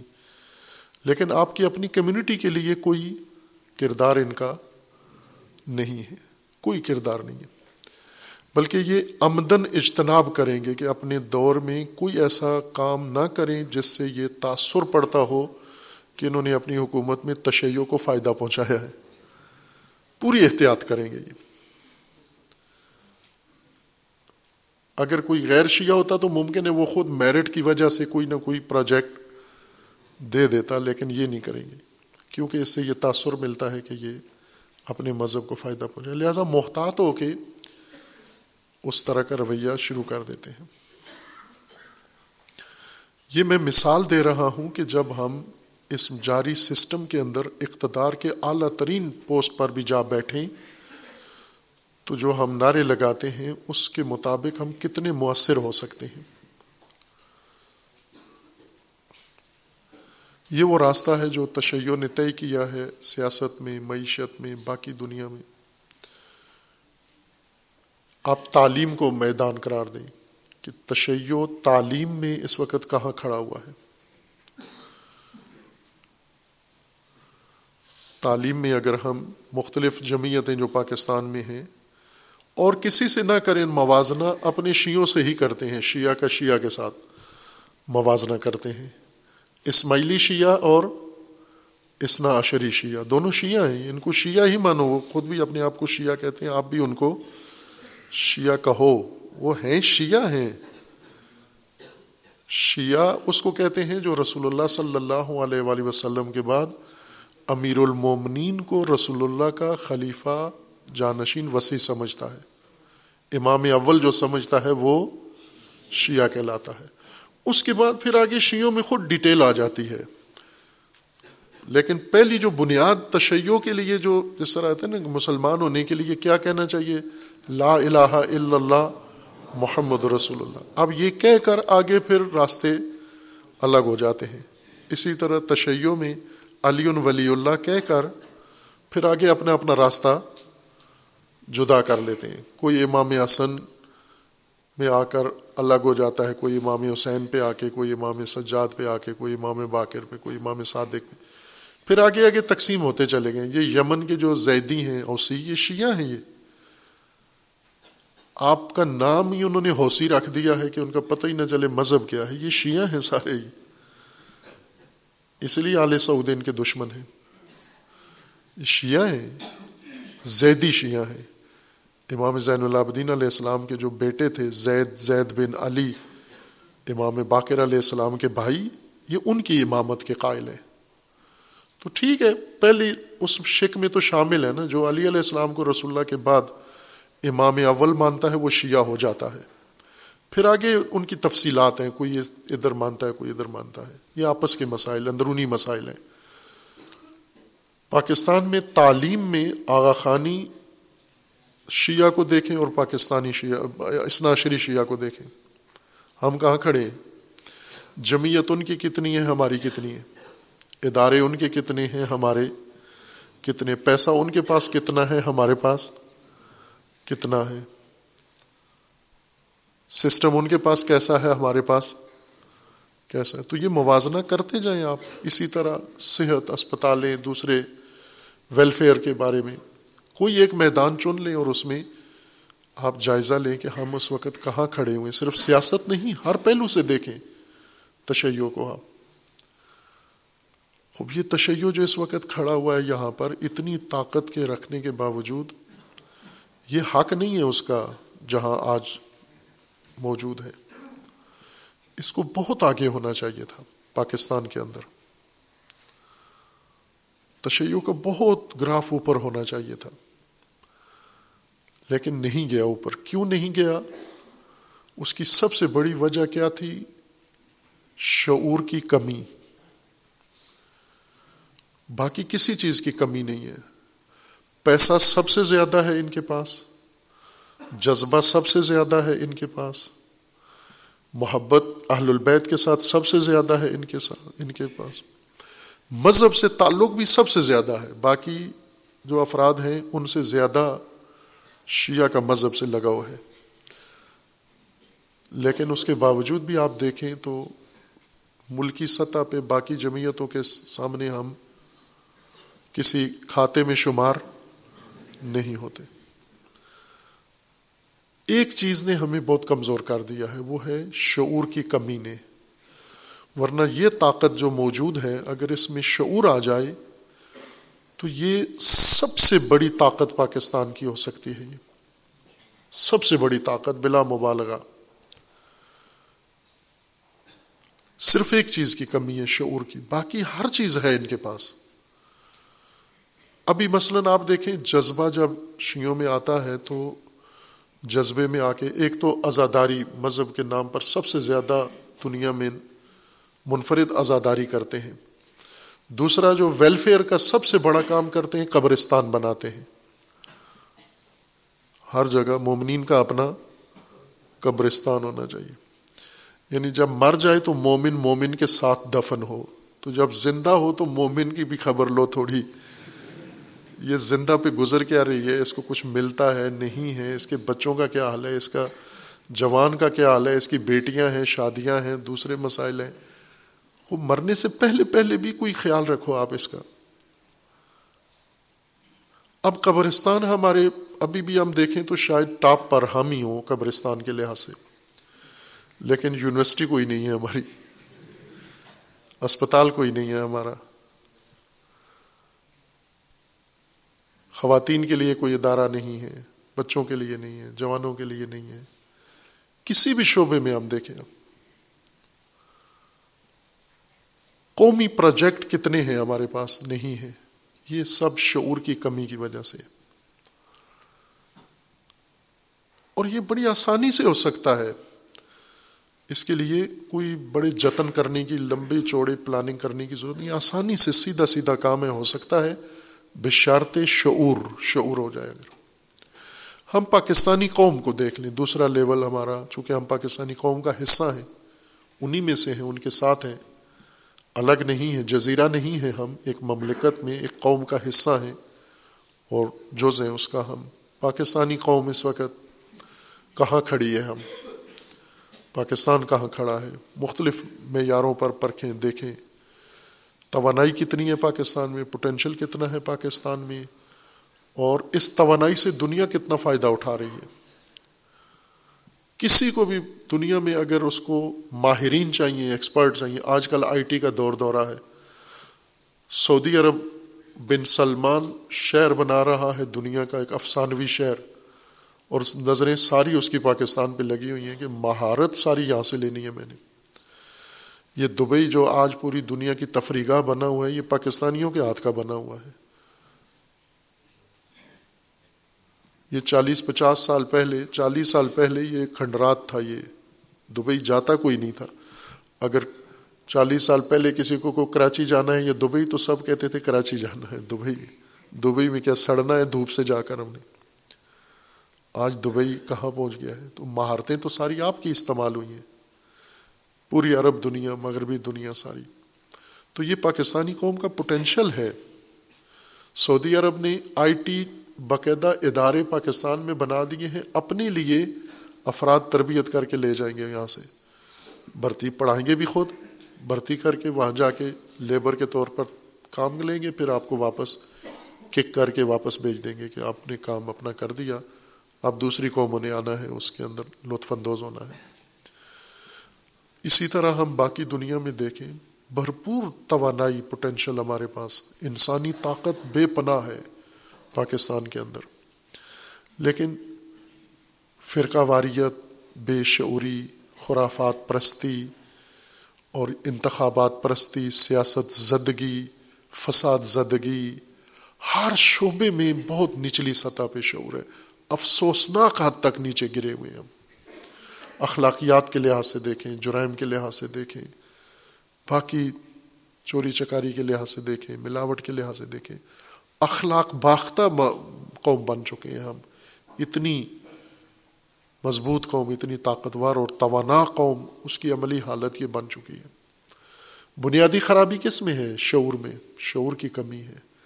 ورنہ اگر شعور اس قوم کو مل جائے، علامہ اقبال نے جس نم کا کہا تھا نا، ذرا نم ہو، یہ مٹی بڑی زرخیز ہے ساکی نہیں ہے نا امید اقبال اپنی کشت ویرا سے۔ کشت کھیت کو کہتے ہیں۔ علامہ اقبال کہتے ہیں، میں اپنی ویران کھیت سے نا امید نہیں ہوں۔ ویران ہے، پھر بھی نا امید نہیں ہے۔ کہتے ہیں جی بے شک یہ کھیت ویران ہے، لیکن میں نا امید نہیں ہوں۔ چونکہ اس میں نم نہیں ہے رتوبت نہیں ہے، پانی نہیں ہے۔ اگر اس کو پانی مل جائے، آبیاری ہو جائے، یہ مٹی بہت زرخیز ہے یہ۔ اور یہ سو فیصد درست گواہی ہے علامہ اقبال کی۔ ذرا نم ہو، یہ مٹی بڑی زرخیز ہے ساکی۔ وہ نم شعور کی نم ہے، بیداری کی نم ہے۔ اس نم سے یہ قوم دنیا کی بڑی قوم بن سکتی ہے۔ بڑی قوموں میں سے ایک بن سکتی ہے۔ شعور، بنیادی چیز یہی بے ست و شعور کی ضرورت ہے۔ شعور مختلف پہلوؤں سے، انسانی شعور دینی شعور، سماجی شعور، الہی شعور، یہ اور یہی نظام امامت و ولایت کی بنیاد ہے یہ۔ امیر المومنین کو بے شعوروں کا ایک بہت بڑا طبقہ ملا تھا، لیکن وہ سارا منتشر ہو گیا۔ امیر المومنین نے بے شعوروں کو تحمل نہیں کیا، بے شعوروں نے علی کو تحمل نہیں کیا۔ جنگ جمل جنہوں نے لڑی امیر المومنین کے خلاف، آپ کو پتہ ہے کون تھے یہ؟ یہ امیر المومنین کے بیعت کرنے والے اور کروانے والے تھے۔ جنہوں نے امیر المومنین کی پہلے جا کر بیعت کی ہے اور لوگوں سے کروائی ہے، یہ وہ تھے امیر المومنین کے خلاف آ کے اٹھ کے کھڑے ہوئے۔ جنگ نہروان، خوارج، یہ کون تھے؟ یہ بارہ ہزار لشکر امیر المومنین کا تھا جنگ سفین میں۔ یہ امیر المومنین کے ساتھی تھے، بارہ ہزار۔ اور اسی جنگ میں یہ امیر المومنین کے مخالف ہو گئے۔ اور پھر انہوں نے خون ریز جنگ لڑی امیر المومنین کے خلاف۔ کیا مشکل تھی خوارج کی؟ بے شعور۔ تو بے شعور اگر امام کے ساتھ ہو تو بھی درد سار ہے، اگر امام کے مقابلے میں ہو تو بھی درد سار ہے۔ بے شعور کے ساتھ تو کوئی بھی کچھ نہیں کر سکتا۔ بے شعور کے ساتھ نہ کوئی نبی کوئی معجزہ کر سکتا ہے، نہ کوئی امام۔ شعور بیداری کے ساتھ۔ ورنہ یہ ایک سوال جو بہت عمدہ اعلیٰ سوال ہے اور آپ سب کو اس کا جواب ڈھونڈنا چاہیے کہ امام امامت کے لیے ہوتا ہے، امام کو امت کے اندر ہونا چاہیے۔ لیکن ہمارے امام امت میں نہیں، غائب ہے تو یہ سوال ہے نا ایک۔ کیوں غائب ہے کیا امام کی طرف سے کوئی کمی ہے یا امت کی طرف سے کوئی کمی ہے؟ امت کی طرف سے کس چیز کی کمی ہے؟ شعور کی کمی ہے۔ اور یہ دیکھنے کے لیے کہ پاک امت میں کمی ہے، آپ دیکھ لینا، آٹھ فروری کو شعور کا اندازہ لگا لینا کہ جو امامت کے قائل ہیں، وہ کس کو ووٹ ڈال رہے ہیں؟ تاغوت کو۔ اسی کو بے شعوری کہتے ہیں۔ کہ امامت بھی آپ نے گلے لگائی ہوئی ہے اور تاغوت بھی آپ نے گلے لگایا ہوا ہے، یہ کون سا دین ہے؟ کسی ایک طرف کے ہو کے رہیں۔ اس لیے بنیادی کام ہمارا اپنے اندر شعور پیدا کرنا، شعور سے مراد یعنی آپ کے اندر ایسی آگاہی، ایسی قابلیت پیدا ہو جائے، آپ خود تشخیص دے سکیں، صحیح کیا ہے، غلط کیا ہے۔ تلقین سننا چھوڑ دیں آپ، یہ شعور کی علامت ہے۔ جب آپ کو خود پتہ چلے، مثلا اپنے گھر کے اندر، آپ کے والد ہیں اور آپ کے چچا ہیں۔ آپ کا چچا ٹھیک بات کر رہے والد صاحب غلط بات فرما رہے ہیں۔ اب آپ کے شعور کے یہاں امتحان ہے۔ شعور کیا کہتا ہے؟ کہ یہ باپ غلط بات کر رہا ہے چچا پر ظلم کر رہا ہے، اس کا حق مار رہا ہے۔ یہ ٹھیک بات نہیں کرتا۔ بات کی حد تک تو گھر میں کرنی چاہیے نا۔ بات کے بابا جان، آپ دلیل کمزور ہے، موقف کمزور ہے، بات ٹھیک نہیں ہے آپ کی۔ یہ شعور کی علامت ہے۔ لیکن میں کہوں کہ باپ باپ جو کہہ دے، غلط بھی کہہ دے، وہ غلط کی بھی مجھے تائید کرنی ہے۔ تو یہ تو بے شعوری ہے۔ یہ مثلا اب ہم شیعہ ہیں، باقی دوسرے مذاہب کے لوگ ہیں۔ ایک شیعہ اگر بے منطق بات کرتا ہے، غلط بات کرتا ہے اسٹیج پہ کرتا ہے، میڈیا پہ کرتا ہے، جیسے بھی غلط بات کرتا ہے، اب شعور کیا کہتا ہے یہاں پر؟ تو غلط بات ہے۔ شیعہ کے کرنے سے وہ ٹھیک تو نہیں ہو جاتی۔ غلط بات غلط بات ہے، کوئی بھی کرے۔ سنی کرے غلط بات تو بھی غلط ہے، شیعہ کرے غلط بات تو بھی غلط ہے۔ عالم غلط بات کرے تو غلط ہے۔ عام آدمی غلط بات کرے تو غلط ہے۔ یہ شعور ہے یہ۔ صحیح بات کوئی بھی کرے یہ صحیح بات ہے۔ ہمارا مخالف ہے، ہمارا دشمن ہے، لیکن بات ٹھیک کر رہا ہے۔ اس، یہ شعور ہے اور یہی انسانیت ہے۔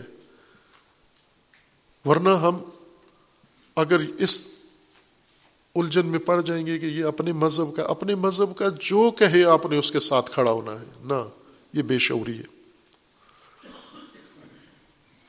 فرقہ واریت غلط ہے۔ یہ قلم غلط ہے۔ سنی کرے تو بھی غلط ہے، شیعہ کرے تو بھی غلط ہے۔ وحدت مسلمانوں میں یہ صحیح ہے، ٹھیک ہے۔ یہ سنی وحدت کی بات کرے تو بھی ٹھیک ہے، شیعہ وحدت کی بات کرے تو بھی ٹھیک ہے، جو وحدت کی بات کرتا ہے، ٹھیک بات کرتا ہے۔ بے شک ہمارا مخالف ہے۔ ہم یہ نہ معیار رکھیں کہ ہماری قوم کا ہے، ہمارے علاقے کا ہے۔ ہم یہ دیکھیں کہ درست بات، صحیح بات معیار پہ کون بات کرتا ہے۔ معیار پہ اگر ایک یہودی ٹھیک بات کرتا ہے، تو کہو وہ یہودی بے شک غلط ہے، لیکن بات اس کی ٹھیک ہے۔ اگر معیار پہ ایک پاکستانی غلط بات کرتا ہے تو آپ کو غلط بات کرتا ہے۔ یہ شعور کی علامت ہے، یہ ہمارے اندر پیدا ہونا چاہیے۔ اس کو بغاوت نہیں کہتے، شعور بغاوت نہیں ہے کہ ہم اگر اپنے ذہن سے سوچنا شروع کر دیں تو یہ بغاوت ہے۔ ہم اگر صحیح بات کو صحیح کہیں، غلط کو غلط کہیں تو یہ بغاوت ہے۔ تو اطاعت کس چیز کا نام ہے؟ اطاعت یہ ہے کہ آپ غلط کو غلط نہ کہیں، صحیح کو صحیح نہ کہیں۔ یہ پہلے زمانے میں متقی اس بندے کو کہا جاتا تھا جو غلط کو غلط نہ کہے اور صحیح کو صحیح نہ کہے۔ یہ تو متقی تو نہیں ہے، یہ تو سمن، بکمن، اومیون ہے۔ اللہ کو تو بہت ناپسند ہے یہ آدمی۔ جو صحیح کو صحیح نہ کہے اور غلط کو غلط نہ کہے۔ یہ معیار سمجھنا، یہ معیار جو کام آپ زیادہ کریں گے تو آپ کو اسی طرح پختگی اس کے اندر آتی جائے گی۔ معیاروں پہ آپ سوچیں، میرٹ پہ آپ سوچیں، دلیل کے ساتھ سوچیں، اور تعصبات سے اپنے سینے خالی کریں۔ صحیح کام کے لیے، صحیح بات کے لیے، حق کے لیے ذہن بالکل کھول دیں اپنا کہ حق بات جہاں ہے، آئے، اس کی جگہ یہاں ہے۔ لیکن باطل کسی طرح مثالیں لگا کے رنگ چڑھا کے اس کو میٹھا کر کے باطل کسی صورت میں ہم قبول نہیں کریں گے۔ یہ پھر ایک بیداری آ جاتی ہے۔ اس وقت انسان کو قرآن کی بات سمجھ میں آتی ہے۔ اہل البیت، آپ توجہ کریں، ایک تعجب، اتنا بڑا تعجب کا مقام ہے کہ اتنے مسلمان ہیں، تاریخ بھر میں رہے، آج تک ہیں۔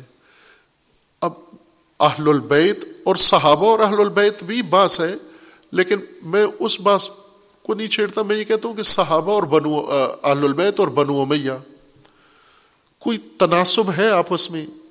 کوئی تقابل کیا جا سکتا ہے؟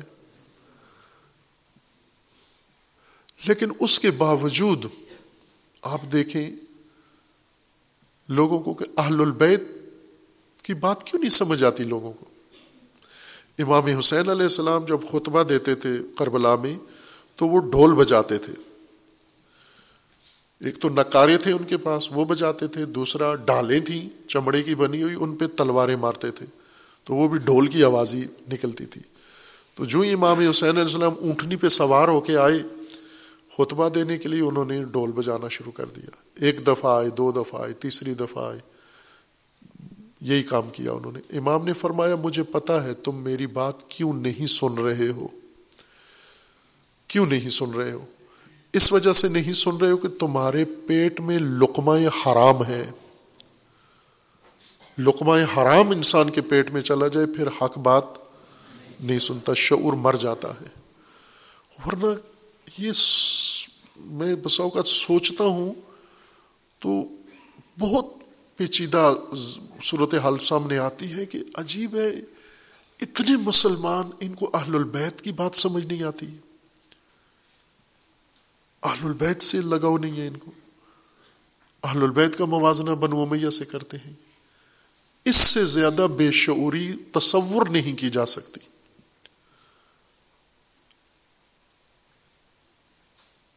اہل البیت نہ اس وجہ سے کہ اہل البیت ہے نہ ان کا کلام دیکھیں، ان کا راستہ دیکھیں، ان کی تعلیمات دیکھیں۔ بنو میاں کا طور طریقہ دیکھیں، ان کے کام، ان کی سیرتیں اور رویے دیکھیں۔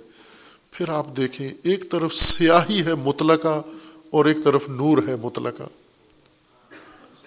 خوب ڈھونڈو کوئی اہل البیت کے کلام میں، کسی جگہ کوئی کمزوری نکالو۔ صدیاں گزر گئی ہیں۔ کوئی نکال سکا ہے کمزوری اہل البیت میں سے؟ کسی ایک شخصیت میں، کسی ایک امام میں۔ امام کے خاندان میں، امام کے ماحول میں، زندگی میں کوئی ایک کمزوری، چھوٹی سی بھی کوئی نہیں نکال سکا۔ اور بنو میاں کے پورے پورے سلسلے میں دیکھو، کوئی خوبی آپ کو نظر نہیں آتی۔ لیکن پھر بھی اہل البیت کو چھوڑ کے بنو میاں کی طرف چلے جاتے ہیں۔ یہ بے شعوری ہے یہ۔ شعور، اب کیسے ہم اہل البیت کی حقانیت کس پر واضح کر سکتے ہیں؟ جس میں شعور پیدا ہوگا۔ بے شعور کو کبھی بھی نہیں بتا سکتے آپ امام علی کیا ہے باشعور کو پتا چلے گا۔ بے شعور کو نہیں بتا سکتے اہل البیت کیا ہے بے شعور کو نہیں بتا سکتے قرآن کیا ہے بے شعور کو نہیں بتا سکتے حق کیا ہے، امام حسین کیا ہے، امامت کیا ہے، ولایت کیا ہے۔ باشعور کو یہ بات بتا سکتے ہیں۔ تو ہمیں پہلا کام جو کرنا ہے، وہ ابتدائی وہ جو سیرت ہے، ہم نے شروع کرنا ہے بیداری سے۔ بیدار ہونا ہے اور بیدار کرنا ہے۔ انشاءاللہ آپ یہ بیداری کا بیج بوئیں گے تو اللہ تبارک و تعالیٰ نتیجہ دے گا آپ اس کو۔ رسول اللہ صلی اللہ علیہ وآلہ وسلم نے تیئیس سال میں نتیجہ لے لیا۔ ایک سنگلاخ زمین پر بیداری کا بیج بویا۔ تیئیس سال بعد پورا کھیت ہرا بھرا سامنے آ گیا۔ تو انشاءاللہ اللہ تبارک و تعالیٰ نے پاکستان کی بھی تقدیر بدلنی ہے اس بیدار قافلے کے ذریعے، بیدار جوانوں کے ذریعے، باشعور جوانوں کے ذریعے۔ اور انشاءاللہ خدا و تبارک و تعالیٰ آپ کے شعور کے بیداری کے حرکت کے نتیجے میں اللہ تعالیٰ نے تشیعوں کو عزت و عظمت عطا کرنی ہے انشاءاللہ۔ بیداری عطا کرنی ہے، اس ملت کے اندر وحدت اور ہمانگی، یکجہتی پیدا کرنی ہے انشاءاللہ۔ نفرتیں کم کر کے محبتیں انشاءاللہ بانٹنی ہیں، قائم کرنی ہے اور انشاءاللہ اس ملک کی ترقی میں اپنا برابر کردار ادا کرنا انشاءاللہ۔ اور جو فرائض اللہ تبارک و تعالیٰ نے ہمارے لیے مقرر فرمائے ہیں ان سب کو احسن طریقے سے انجام دینا ہے انشاءاللہ۔ اللہ تبارک تعالیٰ آپ سب کو اپنی حفظ و امان میں محفوظ فرمائے۔ اور خدا و تبارک و تعالیٰ آپ کو امام عصر کے لیے میدان ہموار کرنے والے لوگوں میں سے قرار دے انشاءاللہ۔ وصلی اللہ علی محمد علیہ طیب